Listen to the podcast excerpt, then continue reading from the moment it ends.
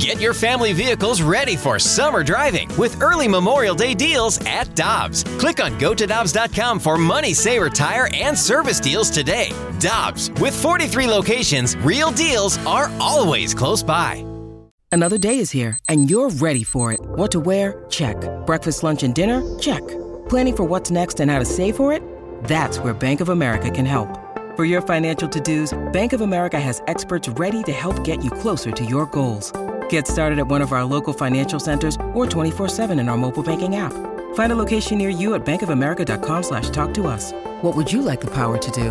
Mobile banking requires downloading the app and is only available for select devices. Message and data rates may apply. Bank of America and a member FDIC. Time now for the Fast Lane Podcast, presented by Dobbs Tire and Auto Centers on 101 ESPN.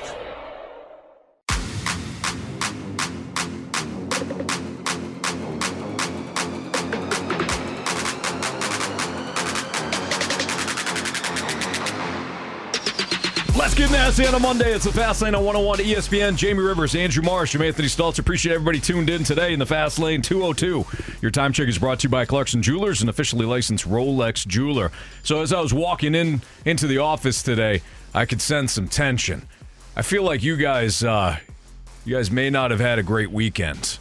What are you talking about? In which way? Do I have a good read on that in a sports way? Like a personal way, I'm sure you guys did just fine, but Personally, I had way. a, personally I had a very good weekend. In particular, a great Saturday night. Got to go out and do a little dinner. Me and Ashley, no kids. Nice. Little after dinner drinks. Nice. Bishop's Post. You ever been there? No. You need to go there. Okay. It's incredible. Unbelievable selection of bourbons. They had the little patio open, fire pit. I mean, it was awesome. So, yeah, personally, it was great, Anthony. Well, good. Yeah, from a, from a sporting standpoint, screw you, Mizzou. You were, okay, I was supposed that's to all say, I you, have to say. you were a little upset about at our Mizzou Tigers. yeah, can You took it personal. just a guess. How many Mizzou games do you think I've watched from coin flip to you know last buzzer? Like in the history In- of time, in ever, Bob. Oh, man. I don't know. Uh, 20, 25? Okay, Marshy, what do you think? Um, this season, huh? No, ever, in ever. In Ever Bob, Yep. not counting this week, I'd say one. Yeah, that's what I've watched. One in its entirety. Coin flip to Yeah. final final buzzer? I had a real big interest in this game versus LSU. Not financial interest, just I was really curious. Mm-hmm. Like, how do they match up? Like, they're ranked higher, but I know they're not better, but are they? Wow. I was in, man. They come out right down the field. Bam. Two point conversion. Drink was like, bam. Can you feel me How do you like me now? And then the second half, they just went into their little baby cocoon. If we just hide in here, they won't find us. And they give it right back. And then yesterday just sucked. I picked so many teams that lost. Not a good day. Yesterday was bad. Yesterday was bad. I mean, who saw some of those games coming? Like, my gosh. But apart from that, Anthony, I'm feeling okay. This is what I was picking up on beforehand. Marsh, Yeah. let's bring you into the fray here. Yeah, I also had a, a really good weekend personally. Personally. There you go. Personally, Yeah, for sure. For- Uh, from a sports standpoint, absolutely not. we knew we know that your your Vikings lost to the Chiefs. I think a lot of us saw that coming. really? You did not, though. No. Based on your picks for our 101 ESPN and 1057 The Point Pick'em Challenge. Yeah, I'll be getting hit in the left cheek, the butt cheek, And the- the right Yeah, butt you got cheek. two shots coming. Two shots this week. Uh, not great. Um, was hoping your Falcons would lose. I think They you tried. were too. They tried. picked. By the way, I know you did. It's one of the one I think I got right. Yeah. CJ Stroud on that final drive for the Houston offense, I was sitting there watching the game, and I'm like, this guy has ice in his veins. Mm-hmm. He is the best rookie quarterback this there's, year. there's no question. No question. He was awesome. Uh, I wish some of his receivers could catch the ball. Uh, we'll get into that later. Oh, that was a trend yesterday. The Vikings, the Vikings did exactly what they have done all season long: turn the ball over. Mm-hmm. Uh, the Chiefs do what they do all season long: get calls from the referees. Oh, yeah, yeah, yeah. He's not wrong. I saw one yesterday. Put your helmet back on. Oh, okay. Where the hell's the flag? As soon as the guy takes his helmet off, he's supposed to throw that Jamie, thing. the ref, if the ref doesn't see it, I, I, hey, listen. Yeah, he saw it, Anthony. He did Listen. everything except put the helmet back on for him. Let me see if this fits. I will not Get your blame. chin strap on. I will not blame the referees for that loss. Mm-hmm. Alexander Mattison, you have two hands, catch the football. You have 20 yards of nothingness to run that ball in and tie the game. Sure, Patrick Mahomes probably goes down, tie ball game, and wins it. But just give me something. Like, come on, man. give me something to root for. But You were uh, in that game. Yeah, I was in that game. I was. Oh man, Anthony, that really irritated me. But you know what? It is what it is. Uh, I'm sure they'll lose to the Bears next week because the Bears are red hot. Oh, come on. But They won uh, one game. Yeah, this weekend not not so great from a sports perspective. I did enjoy um, some of the baseball games this weekend. It's nice being, you know, just a, a fan of baseball watching some of these games. Mm-hmm. Um, of course, the AL East not great. Um, how about the Twins though? I'm not really a Twins fan. They're but, playing well. You know, I have some friends up there, so I'm sure they're excited. They got a win. Carlos Correa Mm-hmm. ended up being a, a big signing for for Minnesota, and I wonder what he looks like on the Mets if they end up taking him. Yeah, I don't know. That's interesting to think about. I'm, I'm almost glad he wound up in Minnesota again. Yeah. though. Because it, wa- that team that team's very good as they showed. Last night they came out and Mm-hmm. struck on Framber Valdez right away. Pablo Lopez, another Pablo great Lopez shoved once again. Uh, and then in the, the National League, status quo. You had Clayton Kershaw coming out and dominating the playoffs like he normally does. And uh, and the Braves winning against the Phillies. Yeah. So, it's not what happened, Jamie. No. Clayton Well, Kershaw Jamie got was too abso- dialed into the, the, Mizzou game. He- right. He, wasn't Clayton Kershaw pitching batting practice out there. tuned up. The Diamondbacks, three straight victories now for them, and the Phillies. Maybe it's just uh, the recency bias here, but boy, I, I want. I think the Phillies are going to pull off the upset against the Braves. I think so too. Like r- once again, the Phillies have locked in. Once the calendar flips into October, mm-hmm. we you know that they have the talent. That's that's not the issue. That's not the question. It's are you going to be able to get into the postseason and catch fire? They did last year, and I wonder if they're going to do so again now. What a bad first first matchup for Atlanta. Yeah. You know, you get you get the Phillies, who you know well, but you're going to face Nola, you're going to face Wheeler, you're going to fa- embrace Harper. Outstanding postseason again mm-hmm. for him. Uh, but yeah, the, the baseball series have been have been very interesting. We're seeing some ups, upsets. But I was watching the games yesterday and keeping track of our one-on-one ESPN picks, and we got to the late games, and I saw I saw Marsh had the Rams over the Eagles. Yeah, I mean, it was a close one for a little bit. I saw he had the Cardinals over the Bengals, which uh, th- there, there was several people on on that one. But when I saw you took your Vikings over the Chiefs, I thought this is this is a shot from half court. Marsh, we gave you almost deserve what you're getting today. It was a one score game. we gave Marsh the ball, and we said, "Hey, do with it what you will." Yeah. and he shot it from half court. I didn't see that coming. Well, Yeah, we handed him the ball right inside, like under our basketball. Yeah, hoop. like- figured at least he'd try to get to half court. No. no, he just threw it. Yeah, actually, what what you guys really did was you gave me the ball 1st play of the game, and I just fumbled it. yes, in the red zone. I just fumbled Viking it. First, style. You know what? First play of the game. Honestly, Anthony, it was like all Marshy had to do was take a knee Mm-hmm. and win the game. And I ran. Marshy decided to run the ball instead. How much time roughly on the clock in a situation like you know, that, though? Minimal. Who the Yeah. hell would do that? Yeah, like if he takes a Mario knee, Cristobal. yeah. How you- how do you do, how how in the name of Bill Walsh do you do that if you're Mario Cristobal? For those that didn't see it, I'm ah. sure you did, but for those that didn't see it, you guys are all sports fans, so I'm sure you, you, you saw it. But Georgia Tech was done. Miami has the ball at home with a three point lead. They're nursing nursing a three point lead. Mm-hmm. We could get into why they're even only up by three against a, a subpar opponent as it is, but nonetheless, we'll push that aside. It's a conference game. Georgia Tech played well. Credit them. It's a three point lead for Miami. Game's they are over. milking the clock. They get a first down. game's over, Anthony. Just do the math on the clock. You're good. You take the snap all the way down. You take two knees. You have a victory. You're, you remain undefeated. Not Miami. not Mario Cristobal. They run the ball again when the announcers are saying, "What? This should not be a handoff. You should not put. What are they doing?" And the poor kid fumbles it. He shouldn't have had an opportunity. I don't even know if his elbow If was I'm down. His elbow might have been down. Regardless, why are you running? If I'm the kid you're giving the ball to, I'm going right to the ground Yes. immediately. Like the moment the quarterback hands me the ball, I fall to the ground. Yeah. I'm done.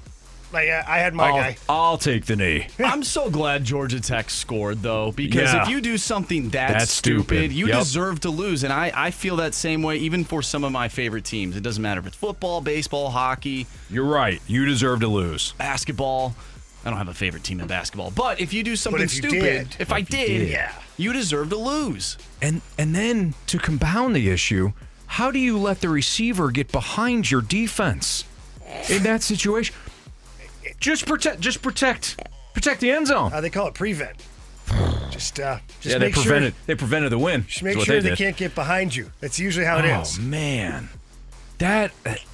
I mean, if you're, I know there's, I know there's contract situation things like that, but you know, how do you let Mario Cristobal coach another game for you? Well, I don't. I don't even let him near the facility. Quite honestly, when he arrives the next day, his computer key doesn't work, and Yeah. all of his things are out on the front yard. yes.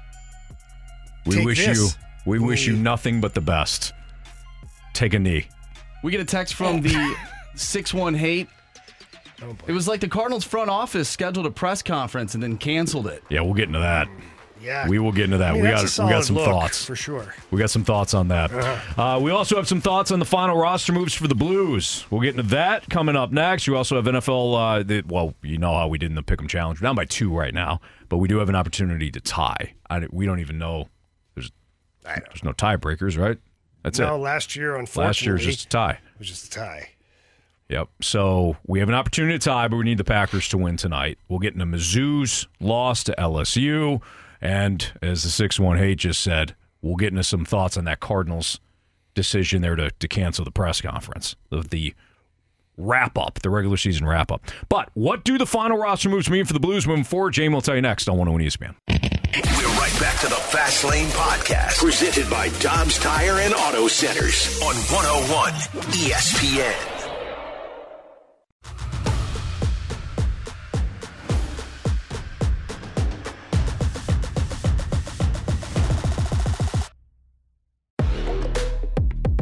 It's the Fast Lane on 101 ESPN. So the Blues have released their final roster. We got NHL action starting on Tuesday night. The NHL, NHL season uh, drops the puck on Tuesday night. You've got Blues and Stars pregame at 6 o'clock on Wednesday. So we have our first. Uh, Thursday, excuse me. Thursday. Thursday. is the first Blues game. You had me confused. Jamie, Like, Jamie just pooped himself. He's like, "Wait a minute, Wednesday. I didn't plan for Wednesday.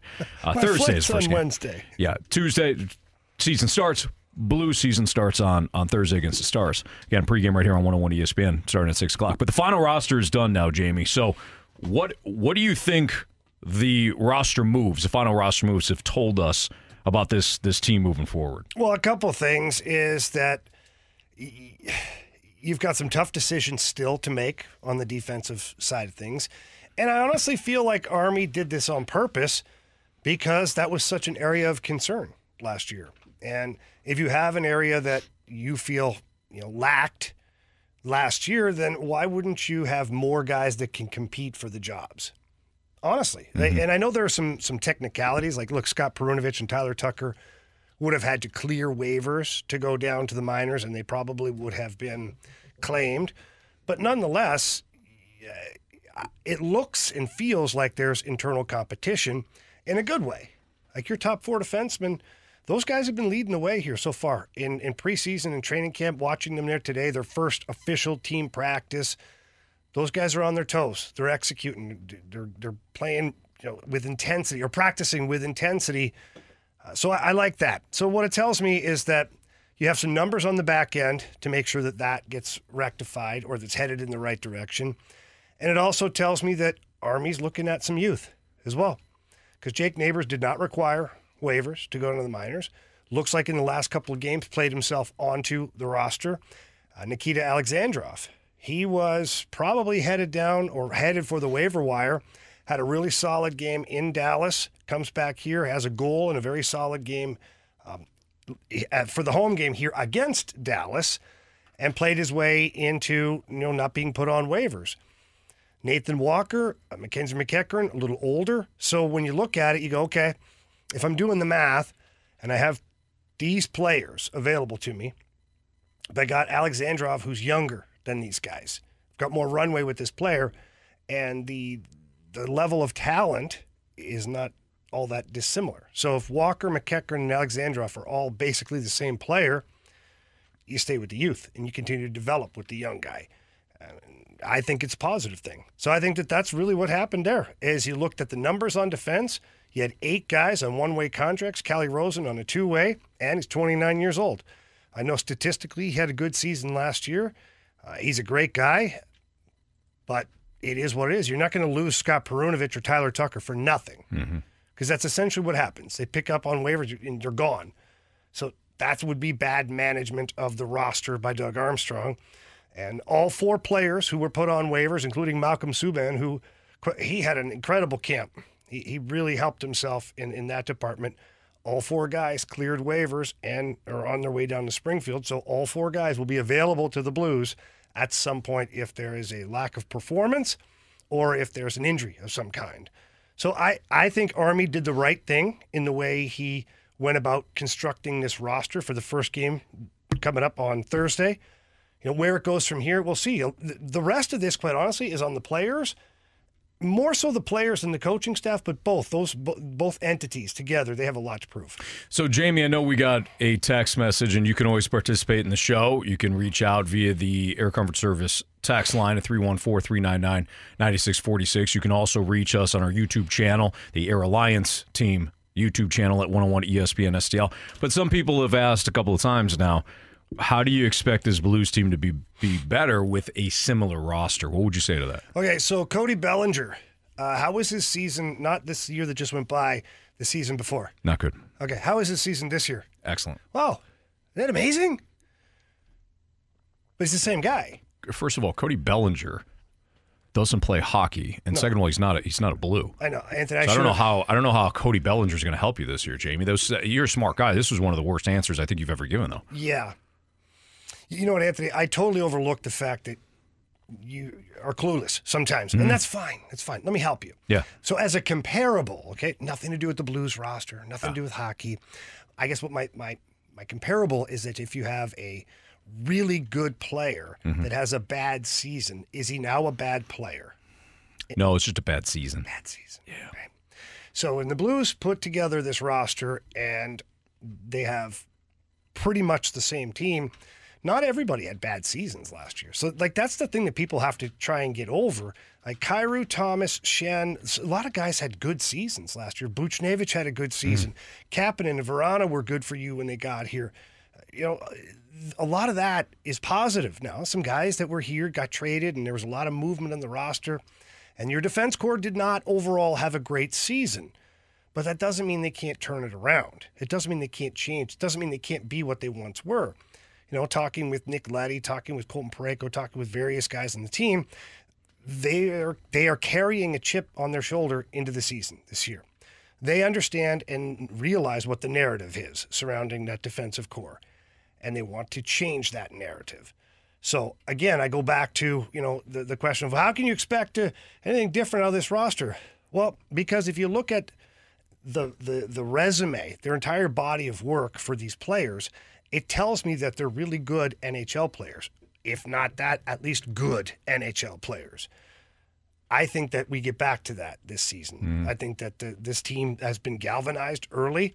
The attitude and the atmosphere surrounding this locker room and on the ice and everything that's going on, it's been very positive. Now they haven't lost a game yet, right? Because they, but they also haven't won a game, so anybody can be happy at that point.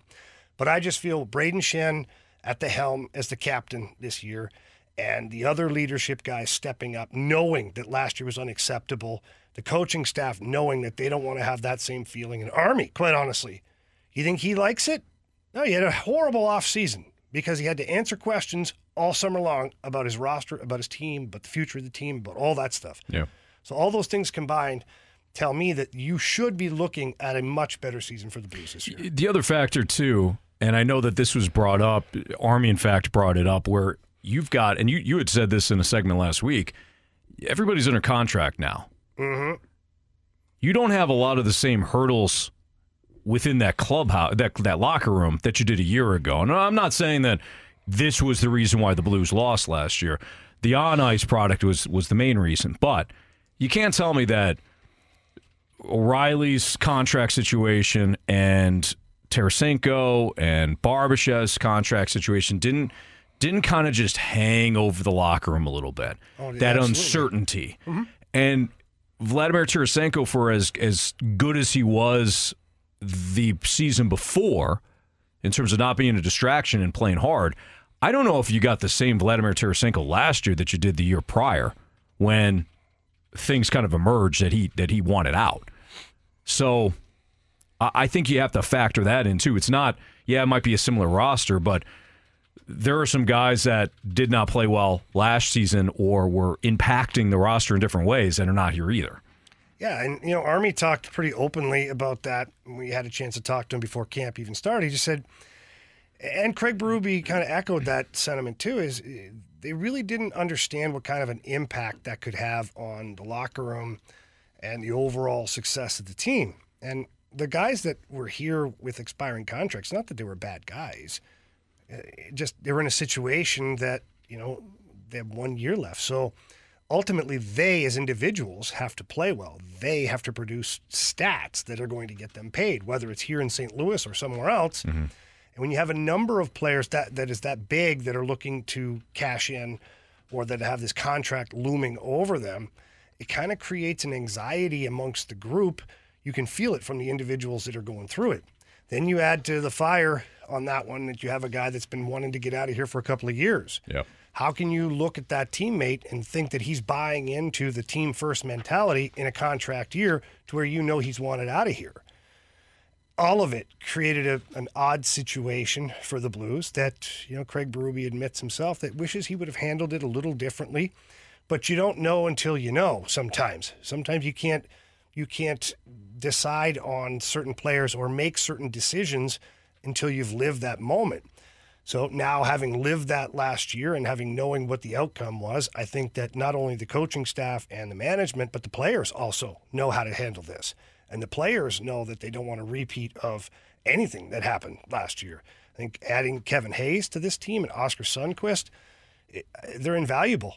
You know, watching these guys with the way they interact with their teammates and then watching them as actual hockey players, the size that they bring, the puck possession skills that they have, and their ability to get to the front of the net, I think that that's going to make a big impact too on this roster. So looking for things to be turned around quite a bit. That's Jamie Rivers and Anthony Stalter. It's the Fast Lane on 101 ESPN. In hour two today, we will have Blues Qs. So if you've got Blues related questions, you can start to send those in now to the Air Comfort Service text line at 314 399 9646 or the Air Alliance team YouTube channel at 101 ESPN STL. In 20 minutes, we will talk about Mizzou's loss to LSU, share some takeaways of what, of what went wrong, uh, some of the things that were unfortunate, and also whether or not there's uh, there's more of a, a you know silver lining when it comes to Mizzou's loss on uh, Saturday. But coming up next, NFL Pick'em Challenge.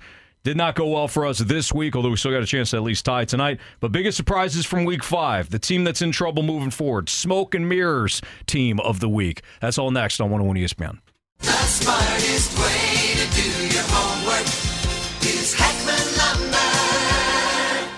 Warm weather means homework for homeowners, and if your homework means a new deck, then turn to the deck experts at Hackman Lumber. Browse the largest inventory of decking materials and deck accessories in Missouri at Hackman Lumber Company. Talk with their experts about treated lumber, cedar, TimberTech, Trex, Evergreen, and Azek to find the best deck for you. Check out endless choices of railings, balusters, and LED deck lighting options.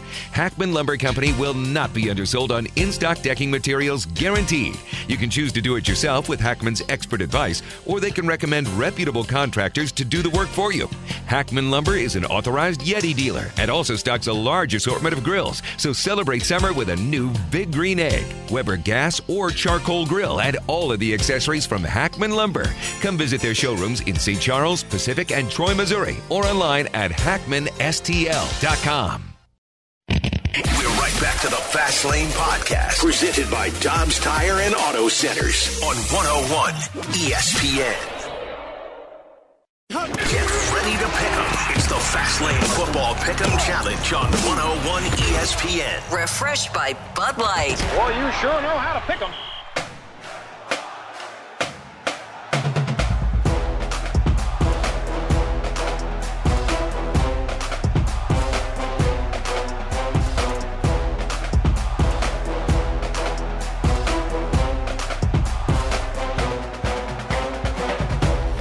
We need the Packers to win tonight, and we've got the game for you. Raiders Packers pregame starting at 6:30 right here on 101 ESPN. So Team Fastlane needs the Packers to win in order to get a tie, which uh, we'd be happy with because we're down unfortunately by two. You know what the problem week. I have, Anthony, overall with this whole thing right now, apart from the obvious, is if we tie, the fact, and I hope this doesn't happen, Mm-hmm. but if we tie, the Rizzuto show is going to have some way to whine and complain about that, and they'll find some crazy way to make it so that like they get the week, and that, this is why I didn't want to agree to anything with them, because when you give them one smidge of wiggle room, then the whining just never stops. Now, it hasn't happened yet, mm-hmm. so but remember this conversation that if Green Bay wins tomorrow, they go on the air and find some way to defraud it. Does something happen? This, that. We're cheaters. We did something wrong. We're afraid of winning. We're afraid of this, and now well, they'll take the tie. It's just, you know what I'm saying? Mhm. It's never ending. Uh, first of all, Jamie, you're you're absolutely right. Yes, that that's going to happen. That's a guarantee. They're going to whine about something. Nothing I can do about that. However, we did agree at Scott Air Force Base that once we made that that handshake agreement, that deal about Yeah. the tie, the the the Monday night and locking in the plays on Sunday, there that's it. But we never There's talked nothing- about there's nothing- ties. We, never talked about. But I said that was it. That was the last rule change. There's nothing left. All right. We tied all last year, right? Yeah, we tied a whole bunch of weeks last year. So that's it. So the Oh, Packers that, win tonight, that was tied. okay because you know. But but now watch. You're right. It's going to happen. So hopefully the Packers win tonight. We'll see how they they reframe things in the morning. But for right now, I'm going to concentrate on hopefully the Packers win because if they don't, then it, it's a it's Yeah, a it's moot a point. point. I- I uh. Marsh, th- here's the other thing I want to get out of the way. Marsh, you need you got to get two shots. Yes. Because you know, th- speaking of whining, they're they're going to be whining big time down the hallway, and then I'm going to get nasty tweets about how I was a liar and this, that, and the other thing from from their weirdos. And I love you, weirdos, but you're passionate and you, you think that Marsh hasn't gotten his punishment. He did. I did.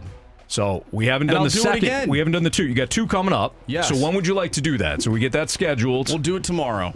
We'll do it tomorrow. You want to do it in the office? We'll do and it we'll in the video office. it, and Take then a we'll video. We could even do it in here because We people do don't live. believe the Okay. video. You want to do it live? We can do it. Let's live. do it live. Blanket. We'll do it live. I would prefer to do it live. That way, everybody can just have a glass of shut that you know what. Love it.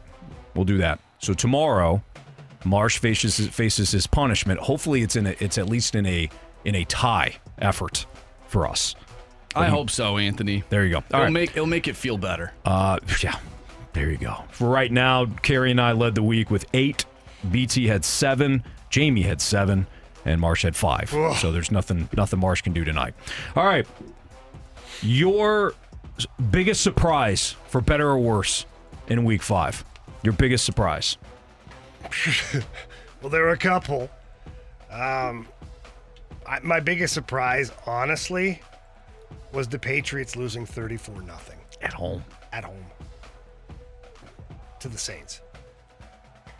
Like, I, I, I have no crazy ideas that the Patriots are a Super Bowl contending team. Trust me on Yeah. that. But 34 nothing is embarrassing. Mm-hmm. I don't, I don't even know where to begin. Mac Jones is not good. He's not playing good right now, anyways. But he, he literally has nobody to to play with. Offensive line stinks. They got no running game. Yeah, Nothing. Wide receivers are meh. Whoever put that roster together, probably Belichick. Bill, you, you really screwed up. Like big time. You gave this quarterback that you already had question marks about, you gave him nothing to work with. It's bad. It's bad. Uh, I agree with that one. I was not surprised by the 49ers taking it to the Cowboys. We'll get into that a little bit later on. I wasn't surprised. It, I wasn't shocked by the Jaguars beating the Bills. The thing that really surprised me as it unfolded was the absolute carelessness multiple weeks in a row now with the Baltimore Ravens. Oh, yeah. What are you doing? That offense could the Steelers offense could not move the ball at all in the first 3 quarters. They were atrocious. And you get the ball on a uh, after a muffed punt, you get the ball right there. You can shut the crowd up after the Steelers had got back into it. Just execute a play. And Lamar with as lazy of a throw as you're going to see into the end zone on a fade, which you deserve to get picked off in the end zone if you're running fades. That's my opinion. I hate the fade. But Lamar with just a, a careless interception on that one, you uh, this team shoots itself in the foot constantly. They're ahead of the chains. They're constantly in third and three. But then they take a sack, or the run gets blown up, or they fumble it. They're constantly in the opponent opponent's uh, side of the field. Every week they're on that side of the field. Then they then they botch something. The Ravens are slut. You cannot lose that game yesterday. I don't care. It's a divisional game. I don't care. It's the Steelers and the games are tight. I realize all that. The Pittsburgh Steelers had about four four yards of total offense until the fourth quarter. Yeah, that is brutal. So that was my surprise. Well, the Ravens too. I think their their wide receivers were confused that um, they weren't cornerbacks because they Maybe- yeah, kept batting you're the ball down. Zay Flowers had one big play in the first half. He drops one. Mark Andrews had a play that I know he can make in the end zone for a touchdown. He doesn't make it. The Ravens are are right there and not executing at all. So that was my surprise. What about you, Marsh? My surprise, I'm going to stick with that same game. I'm going to flip it over to the Steelers, though. I was surprised that Kenny Pickett was able to win that game. Yeah, credit for- him. Absolutely. For the Steelers because they stayed in the game.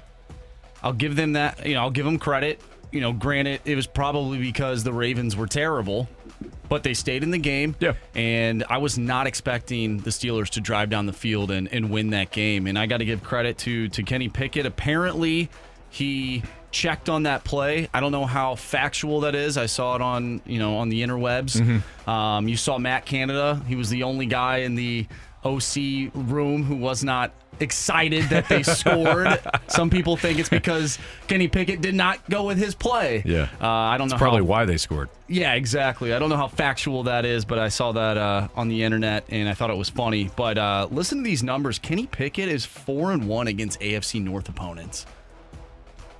Those are the games you got to win. You got to win are- your division games. Absolutely. So Did you see him. the video, by the way? Who's number nine for the Steelers? Uh, Ooh, I don't know. I forget. They're going to the locker room, and Matt Canada. It's like a behind-the-scenes camera thing. Chris Boswell. Yeah, Chris Oh, Boswell. I saw that. The Matt kicker. Canada is like celebrating the win, and he literally, I believe, goes, "What are you so excited about?" or something like that. It's, it's not. It- It's not because of you. Not not because of you. I can tell you that. What? Isn't that an old video though? I don't know, Anthony. What the hell are you debunking my thing for? I thought I thought that Boswell did that like a year ago. I could be wrong. I thought that was that well, was if from that's a the while case, ago. then why would Matt Canada have not been with the team? Maybe it wasn't. I don't know. Whatever. You don't like my story, so I think it is. I think it is From from last year, wasn't it? from something else. Okay. Yes. But it is funny. It's funny. It still happened, it's still Jamie. funny nonetheless. Don't be angry. I am. Okay. All right. Uh, we're gonna we're gonna continue I this. said move on. We're going to continue this. We got other questions that we haven't gotten to, but want to get into Mizzou's loss to LSU. Oh, say positive.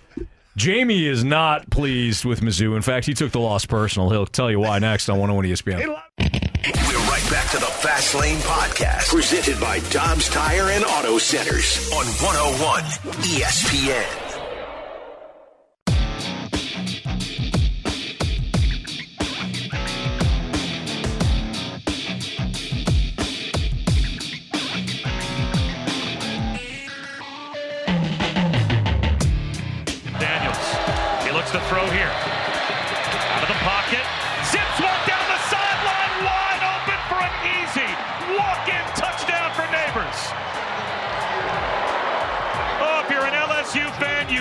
The response, and there it is again from Jayden Daniels and this offense. One of the many heartbreaking calls from the weekend as Mizzou falls to LSU 49 39 in a game in which it's not like they blew it. They, they came out firing though. They're up 22 to 7 They blew it. early, early in the second quarter. But you can't even watching it though, Jamie, you knew that LSU was going to respond, right? Like you're watching it's 22 to 7, you're feeling great, you're rooting for Mizzou, but you knew LSU was going to respond, no? At some point, yeah, Okay. is your your opportunity at that point to punch him back in the face. Very true. Sit there and take it.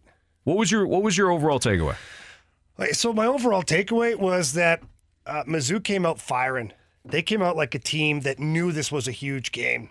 That they came out like a team that it was a home game. Their crowd, the energy, like just flowing all around Columbia, and they took it to LSU. They had their foot on the gas. They played with almost like reckless abandon. Then they didn't. Then they just stopped. So they get that last score before halftime or whatnot. They get the ball back to begin the second quarter. You could just tell there was something different. The pace of their offense had slowed down. Uh, the the play calling had changed to much more conservative play calling. What are we doing here? Like the Doug Armstrong, you take the knife and jab it in and twist it and kill him. Like that, mm-hmm. that's what you had to do. That's all Eli Drinkwitz and the Mizzou Tigers had to do is continue, just unleash the fury. Nope, they played conservative. You know, like let's not get carried away here. And then what happened? LSU put their foot on the gas. Why? Because they had nothing to lose. So almost like the first half, where Mizzou kind of probably felt like we have nothing to lose because LSU is this big powerhouse. They're having a bad year, whatnot. But nah, you know what? So what? LSU played the second half that way, and Mizzou was not able to match it. And then once the wheels started to fall off, boy, it fell off. That defense fell apart too. And Marshy brought up a great point. That quarterback uh, got some kind of an injury or a discomfort and could, wasn't really throwing the ball downfield. So now all you got to do is stack the box. Take away the run, take away the quarterback sneaks, take away the quarterback play, the, the runs that are g- designed for a quarterback Yeah. it was, I, they took the foot off the gas, and when LSU Tigers went zooming past them, then they tried to find the gas again, and they didn't have enough gas there. Mm-hmm. That was my overall assessment of it. I feel like Mizzou had a great opportunity, and they they blew it with that Yeah. second half. So I was I was kind of struggling to find like really nail down how I felt about this game because one you you know you come in and you've got an LSU team that has two losses coming in and you're undefeated but your wins you have stockpiled are are against you know non-conference av- average opponent average average non-conference foes and then Kansas State, and the Kansas State win was was absolutely legit. Although, if you watched Kansas State on Friday night lose to Oklahoma State as an 11 point favorite, that win looks a little worse now too. But here's my overall takeaway on the on the Mizzou LSU game. I thought that there were more positives to come out of that game than negatives. The biggest one being that even though Mizzou was ranked was ranked 21st and LSU was ranked 23rd, they looked even. And this is an LSU team that was ranked in the top 10 coming into the season. Until they played. They they had a bad half against Florida State, dropped them back, but they but where did odds where did uh, where did where did uh, college football voters rank them though? They didn't drop them out of the top 25. They kept them in it. And then they then they lose to Ole Miss, but that was kind of a track meet in which they they probably should have won that one. You looked even with the team that a lot of people felt was a playoff team coming into the year. Okay, that's number 1. If you boil down though what happened on the fields, I think the biggest difference was LSU's offensive speed. It looked like a mismatch. I don't think that Mizzou defensively had the speed on the field to match up with LSU. So it's like you were pretty even, but when it put when when push came to shove, you still don't have the athletes yet to match up with what a team like LSU is going to bring to the table. And I think if they play that game ten times, I, I think that the game kind of looks the sim it looks similar. And Jamie, to your point about the rushing ability or Marsh bringing up their rushing ability, if you want to spy the QB, which is lo- which looks like what Mizzou was doing, you better have somebody that can do it. That's a lot of open space for a guy like Daniels to work with.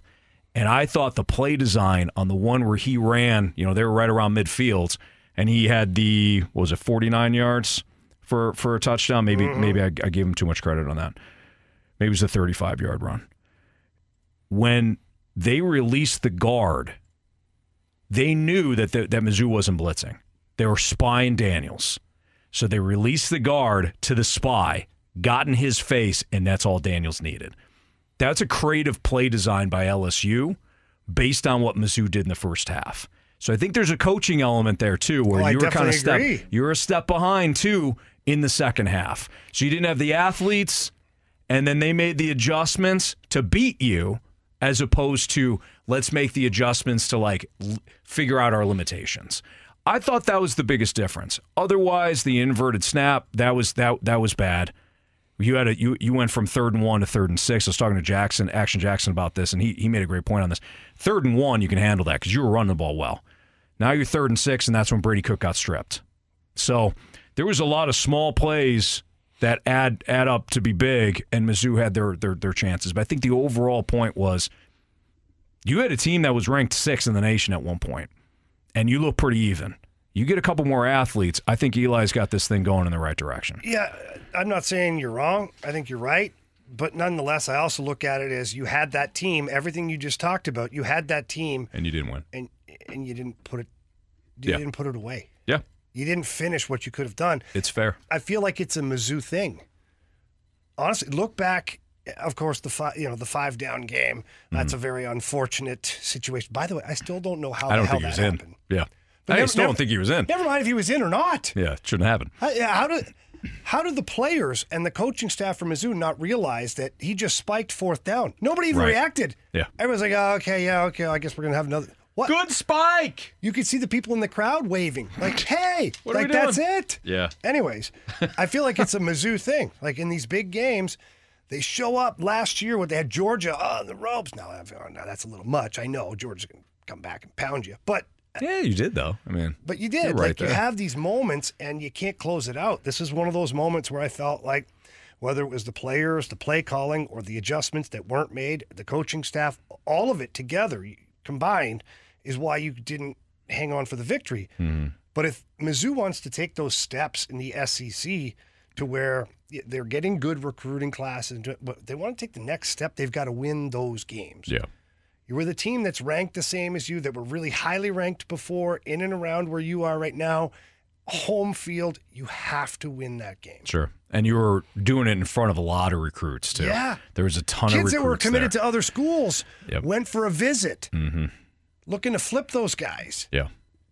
Come on. Yeah, you're at the doorstep there. It's a fast lane on 101 ESPN.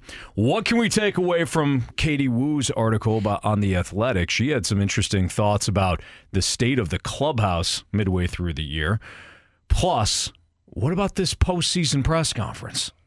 Which one, Anthony? Well, apparently the one uh, Cardinals were going to have, then they nixed it. Oh, yeah, that one. Not a good look. We'll get into that next on 101 ESPN.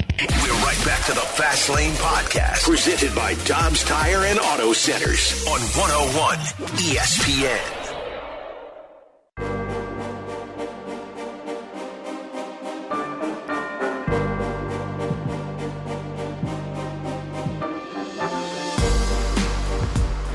Three hundred two. Your time check is brought to you by Clarkson Jewelers, an officially licensed Rolex jeweler with Jamie Rivers and Andrew Marsh. I'm Anthony Stalters. Fastlane. Appreciate everybody listening here on a Monday. Interesting article by Katie Woo, who actually followed through with an end of the season recap, unlike the team she covers that decided to nix a postseason presser. We'll get to that in a couple of minutes. But this was the the paragraph that Katie wrote that we all kind of said, "Whoa, okay." She said, "I've been I've been pretty transparent about this job. Being a major league beat writer is all I've ever wanted to do. That I get to do so covering the Cardinals, a franchise so rich in history with such high expectations is not a responsibility I take lightly. But there were some really tough days, especially in the early months of the year. I think back to the first half of the season, the terse post game news conferences, the awkward silences lingering in the clubhouse after yet another loss, the careful phrasing of pointed questions that were going to elicit a harsh response regardless.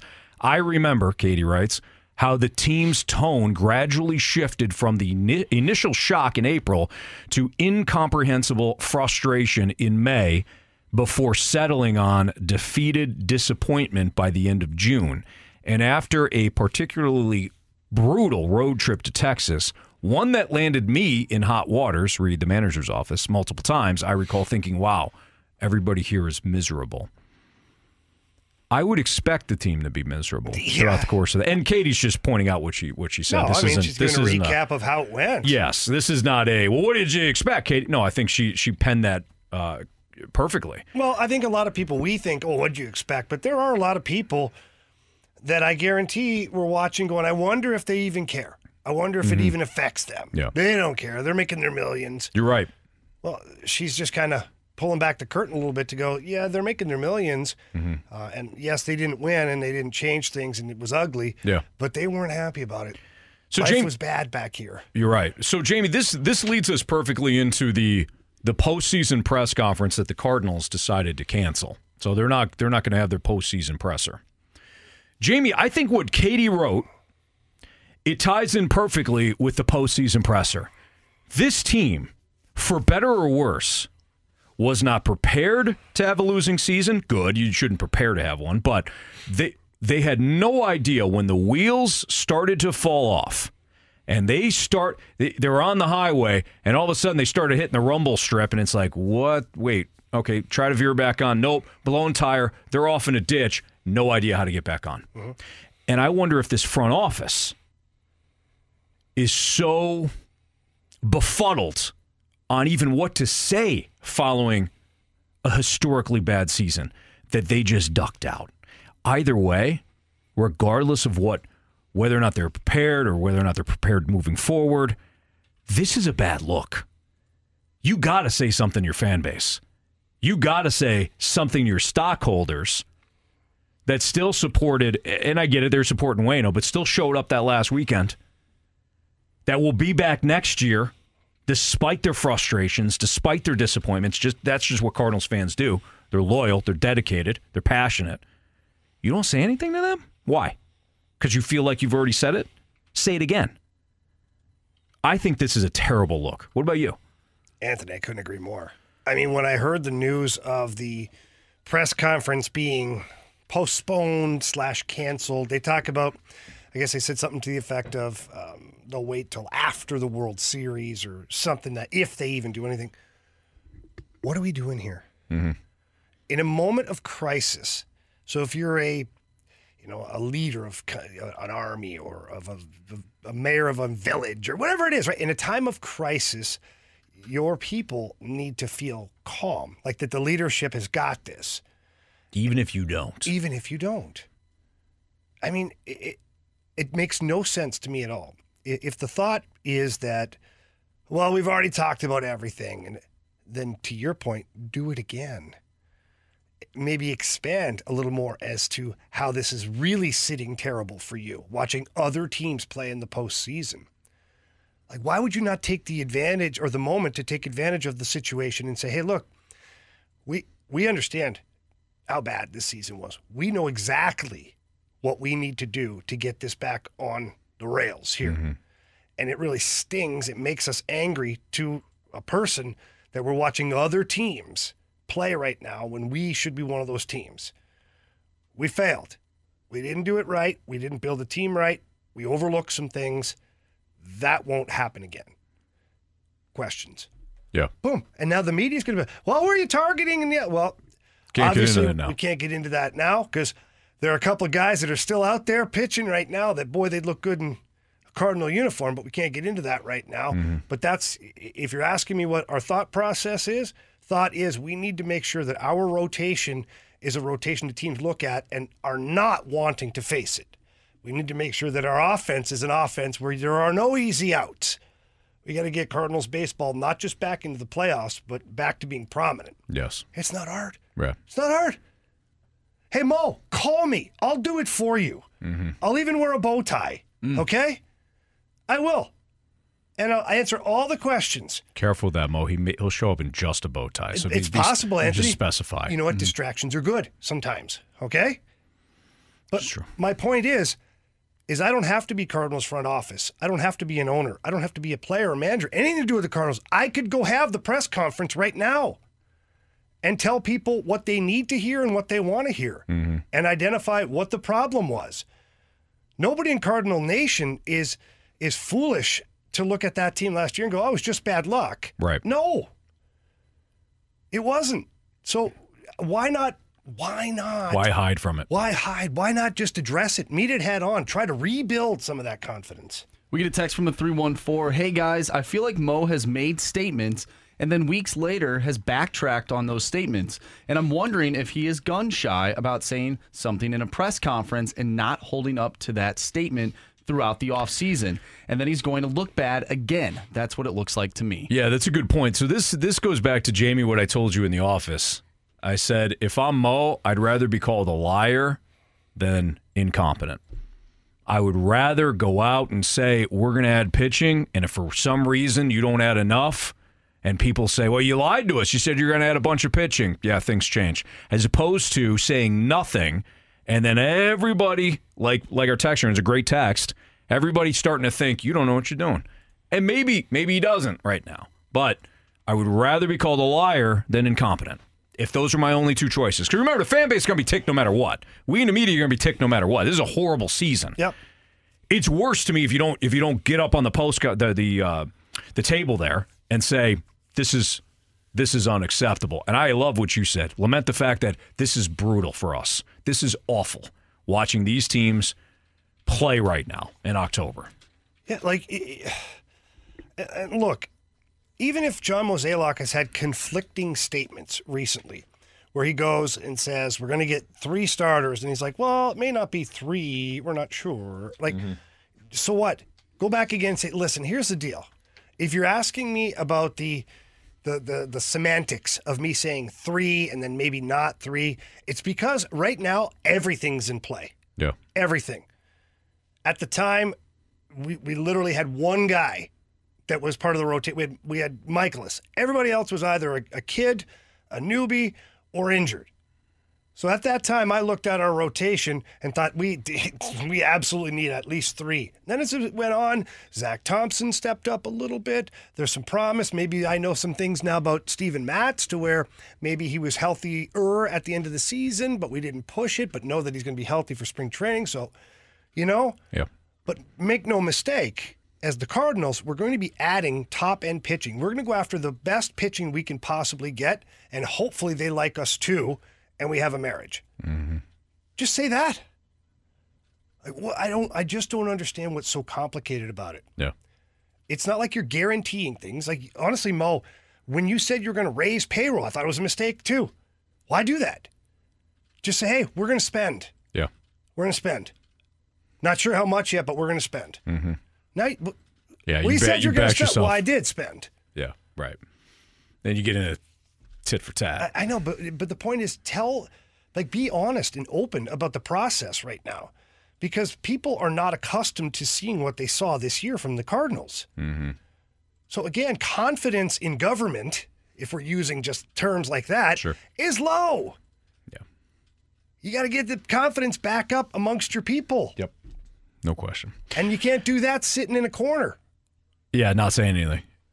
You're absolutely right. That is Jamie Rivers. I'm Anthony Stalter. It's the Fast Lane on 101 ESPN. We're going to Blues Cues coming up. So, Blues related questions coming up next. Again, 314 399 9646 is the Air Comfort Service text line. Or if you want to try out our Air Alliance team YouTube channel, you could follow us at 101 ESPN STL. Blues Cues next. We're right back to the Fast Lane Podcast, presented by Dobbs Tire and Auto Centers on 101 ESPN.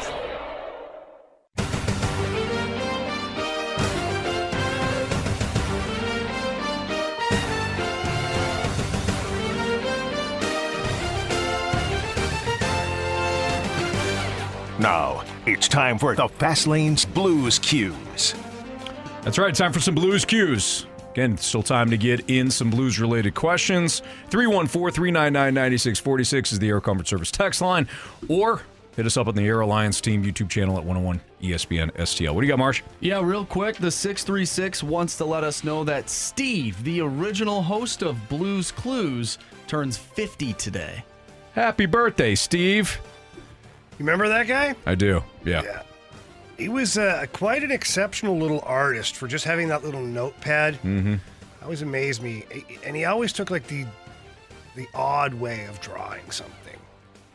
You know, like he's the guy that would like draw the windows first and then the house. Yeah. Like what? He had different vision. He That's did. Steve. did. Absolutely. Yeah. But he solved clues and, uh, or, uh, Yeah, solved mysteries and just saying. he was a good pet owner. Yeah. Uh, Blue is taken care of very well. No doubt. So, Happy birthday, Steve. So from Blues Clues to Blues Cues Hmm. from the 636, could it be that the Blues overperformed two years ago and the team is just a fringe wild card team at best? Where? How did they overperform two years ago? Like riddle me that. Can you- W- w- did they win the cup two years ago? No. No. Were they even the team that was uh, in first place going in the bubble two years ago? No. No. So I- So I don't know where they've overperformed, quite honestly. Well, if you overperformed two years ago, then didn't they underperform last year then? Well, they definitely underperformed last year. I mean, it works both ways. Yeah, So you're- can't you can't say they overperformed two years ago, then bring back a similar roster, and then they you know they weren't good, and you're like, that stink. You gotta say they underperformed then. Yeah. No, you're right. Um, yeah, I I don't have an answer to that. I, I don't believe that to be true. You know, we got we were getting text messages about guys. If you're being honest, it's an average team, or you're being if you're being honest, it's a 500 team. Look, my opinion is they're they're gonna make they're, they're a playoff team. I, I've never said they're gonna win the Stanley Cup. I never said they're gonna make a deep run. I think that the expectation should be whether it is the last seed in the Western Conference or the top seed, they're a playoff team this year. That's what I believe. yeah. And I am being honest. I think they'll they'll play better. I think that this roster a year the roster a year ago we all thought was a playoff team. So now if you're saying, well, they're the same roster, they stunk last year. Okay, well, what happened from a year ago? It, it couldn't just be the way that that that the season unfolded. You wound up trading a bunch of guys that you were expecting to have at the start of the year. So, in other words, the variables change multiple times here. Given what they currently have on this roster, I think that they are a playoff team. I do not think that they're just merely a 500 team. Yeah, I echo. That's my honest opinion. I echo what you're saying, it, and it's up to the players too. So it's the forecasting and all that, and what they're going to be. I mean, that's it's nothing. It's a prediction, which means nothing. So, to anybody, whether they have the Blues ranked in the bottom five or the top five, You're right to your opinion. until they play the games, you don't know. So that's where I'm leaving it. I see this team on a daily basis now. I definitely think they're a playoff team. I don't want to speak for the city of St. Louis. Oh boy. Don't do that. Don't do You that. know so better I won't than do that. it. My Yeah. personal opinion, I feel like maybe some fans who are fans of the Blues and the Cards saw what the Cards did this year. They did not change anything when it came to their starting pitching. Mm-hmm. I wonder if some fans feel the same way that it could happen since the Blues didn't really do anything at their defense. Do you think some people are just pissed off though, in general? Not even at the Blues. Yeah. They're just Well, mad yeah. because the Blues and then the Cardinals both had losing seasons. And Yeah, now they're they're just angry. Yeah, I do. And I don't blame them. I don't blame because them at we all had high expectations for both these teams this previous season. So I can understand why people are frustrated. We'll just see how things play out. We'll find out on Thursday. Yeah, baby. Right here on 101 ESPN. Pregame starts at 6. Puck drop is at 7. Look at this kid. Lone Star State. Yeah. That's that, baby. From the 314, what does Calle Rosen have to be better at to stay in the NHL? Many fans like his game. Yeah, I like his game too as a seventh defenseman. But you can't have him as a seventh defenseman right now. Here's what the, our fans need to realize, or people who are watching. If Calle Rosen was so sought after, he wouldn't be on a two way deal with the St. Louis Blues. He wouldn't have just cleared waivers where you could pick him up for nothing. I like Calle Rosen. I think he's a solid seventh defenseman. He's a guy that when you have injuries, you put him into your lineup, and he can kind of move around and play a little bit of everything. That, but he doesn't excel at one thing in particular. If he did, he'd have the big contract. He'd have the multi-year deal. He would have m- multiple suitors for him. I speak this way because I was that guy. I was the guy that you, near the end of my career, as I got older, I, I passed through waivers. Could have had me for free. They didn't want me. There's a reason. There's a reason. And so, no matter how good you play as a 29 year old depth defenseman, you're always expendable because there's younger players that teams don't want to part ways with yet or don't want to risk having to part ways with yet. Sure. So the the cost certainty of this type of thing is, well, if Calle Rosen gets picked up, we still have eight defensemen. If he doesn't, we have available we have him available to us in the minors. So again, I like Calle Rosen. Uh, he does a little bit of everything very well. He projects to be on any lineup on any team in the NHL as a seventh defenseman. From the 636, Binnington and Hofer. Will this be like Binnington and Allen, Binnington and Husso, or Binnington and Greiss? Because the dynamic was way different last year. Yeah, it was an odd dynamic, um, for sure. I think this is more like uh, probably a Binnington and Allen situation, but with Jake Allen or with J- Jordan Binnington playing the role of Jake Allen a little bit. You know, not where Jake gets his job taken from him, but where Jake Allen is the number one guy and Binnington is the young goalie trying to make his mark. Um, uh, Joel Hofer, watching him, I mean, he is a very big, very talented goalie. I don't think it's quite like Ville Husso type situation, but I believe the Blues have a great one-two punch in between the pipes. Look across the NHL. Teams are trying to get two goalies with the the capabilities of Jordan Binnington and Joel Hofer. Some teams have it, some teams don't. I really like the combination. I think this is going to be beneficial to both goalies and obviously ultimately beneficial for the team. From the 314, Jamie, who is our best face-off man? Do you feel that our centers line up with other teams? How do you see the centers taking face-offs on special teams?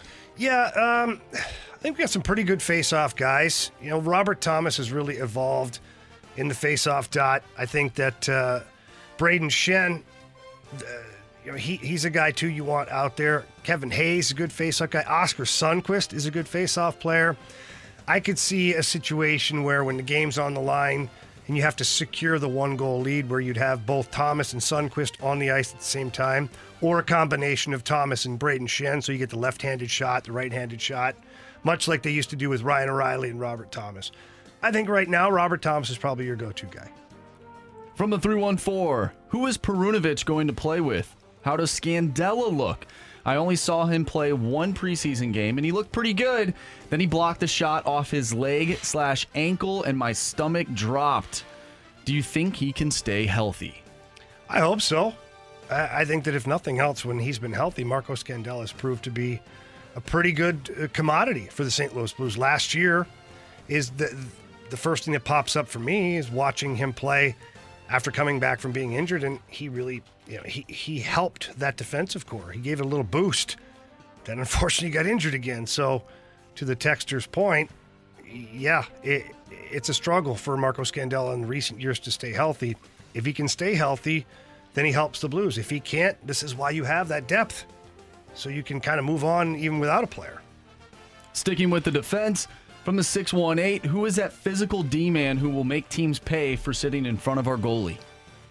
Well, uh, for you know, look, you got Robert Bortuzzo, who's a big physical guy, but he's not going to be in the lineup every night. As it sits right now, it doesn't look like he's playing in Dallas. That could change. We're several days ahead, but you know, you know, kind of reading the tea leaves on what the pairings are. Tyler Tucker is going to be out there, and if that's the case, then Tyler Tucker has to be that guy. And quite honestly, they all have to be that guy.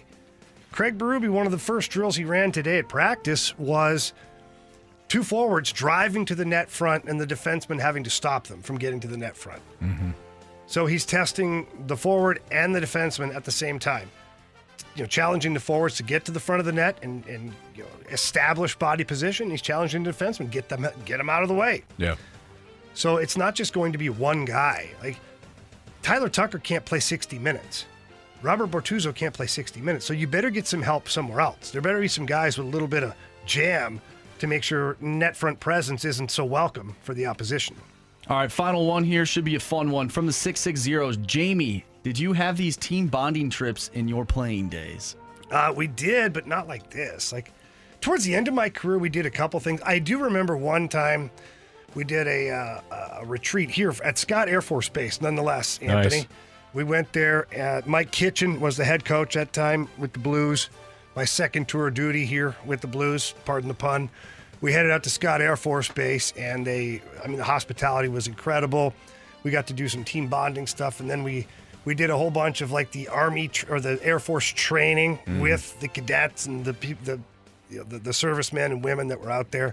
It was pretty awesome. We enjoyed it, and then there was a night for sure where it was uh, all the uh, servicemen and women that were at their the watering hole there, and we got to share some some beers and some stories with them. Uh, it was a great experience. But early in my career, the team bonding trips were the first long road trip of the year. Yeah. Coaches would identify that, and let's say it's out to LA or Vancouver or one of those places, you'd go a couple days early and make sure that you you know, have your team bonding and whatnot, and then let the season kind of get going from there. So that's kind of what that's kind of how it was for me in my career. Jamie Rivers, Andrew Marsh, I'm Anthony Stalter. It's Fastlane on 101 at ESPN. We've got prophecies and yeah, sounded good at the time. That's next on 101 ESPN. We're right back to the Fast Lane Podcast, presented by Dobbs Tire and Auto Centers on 101 ESPN.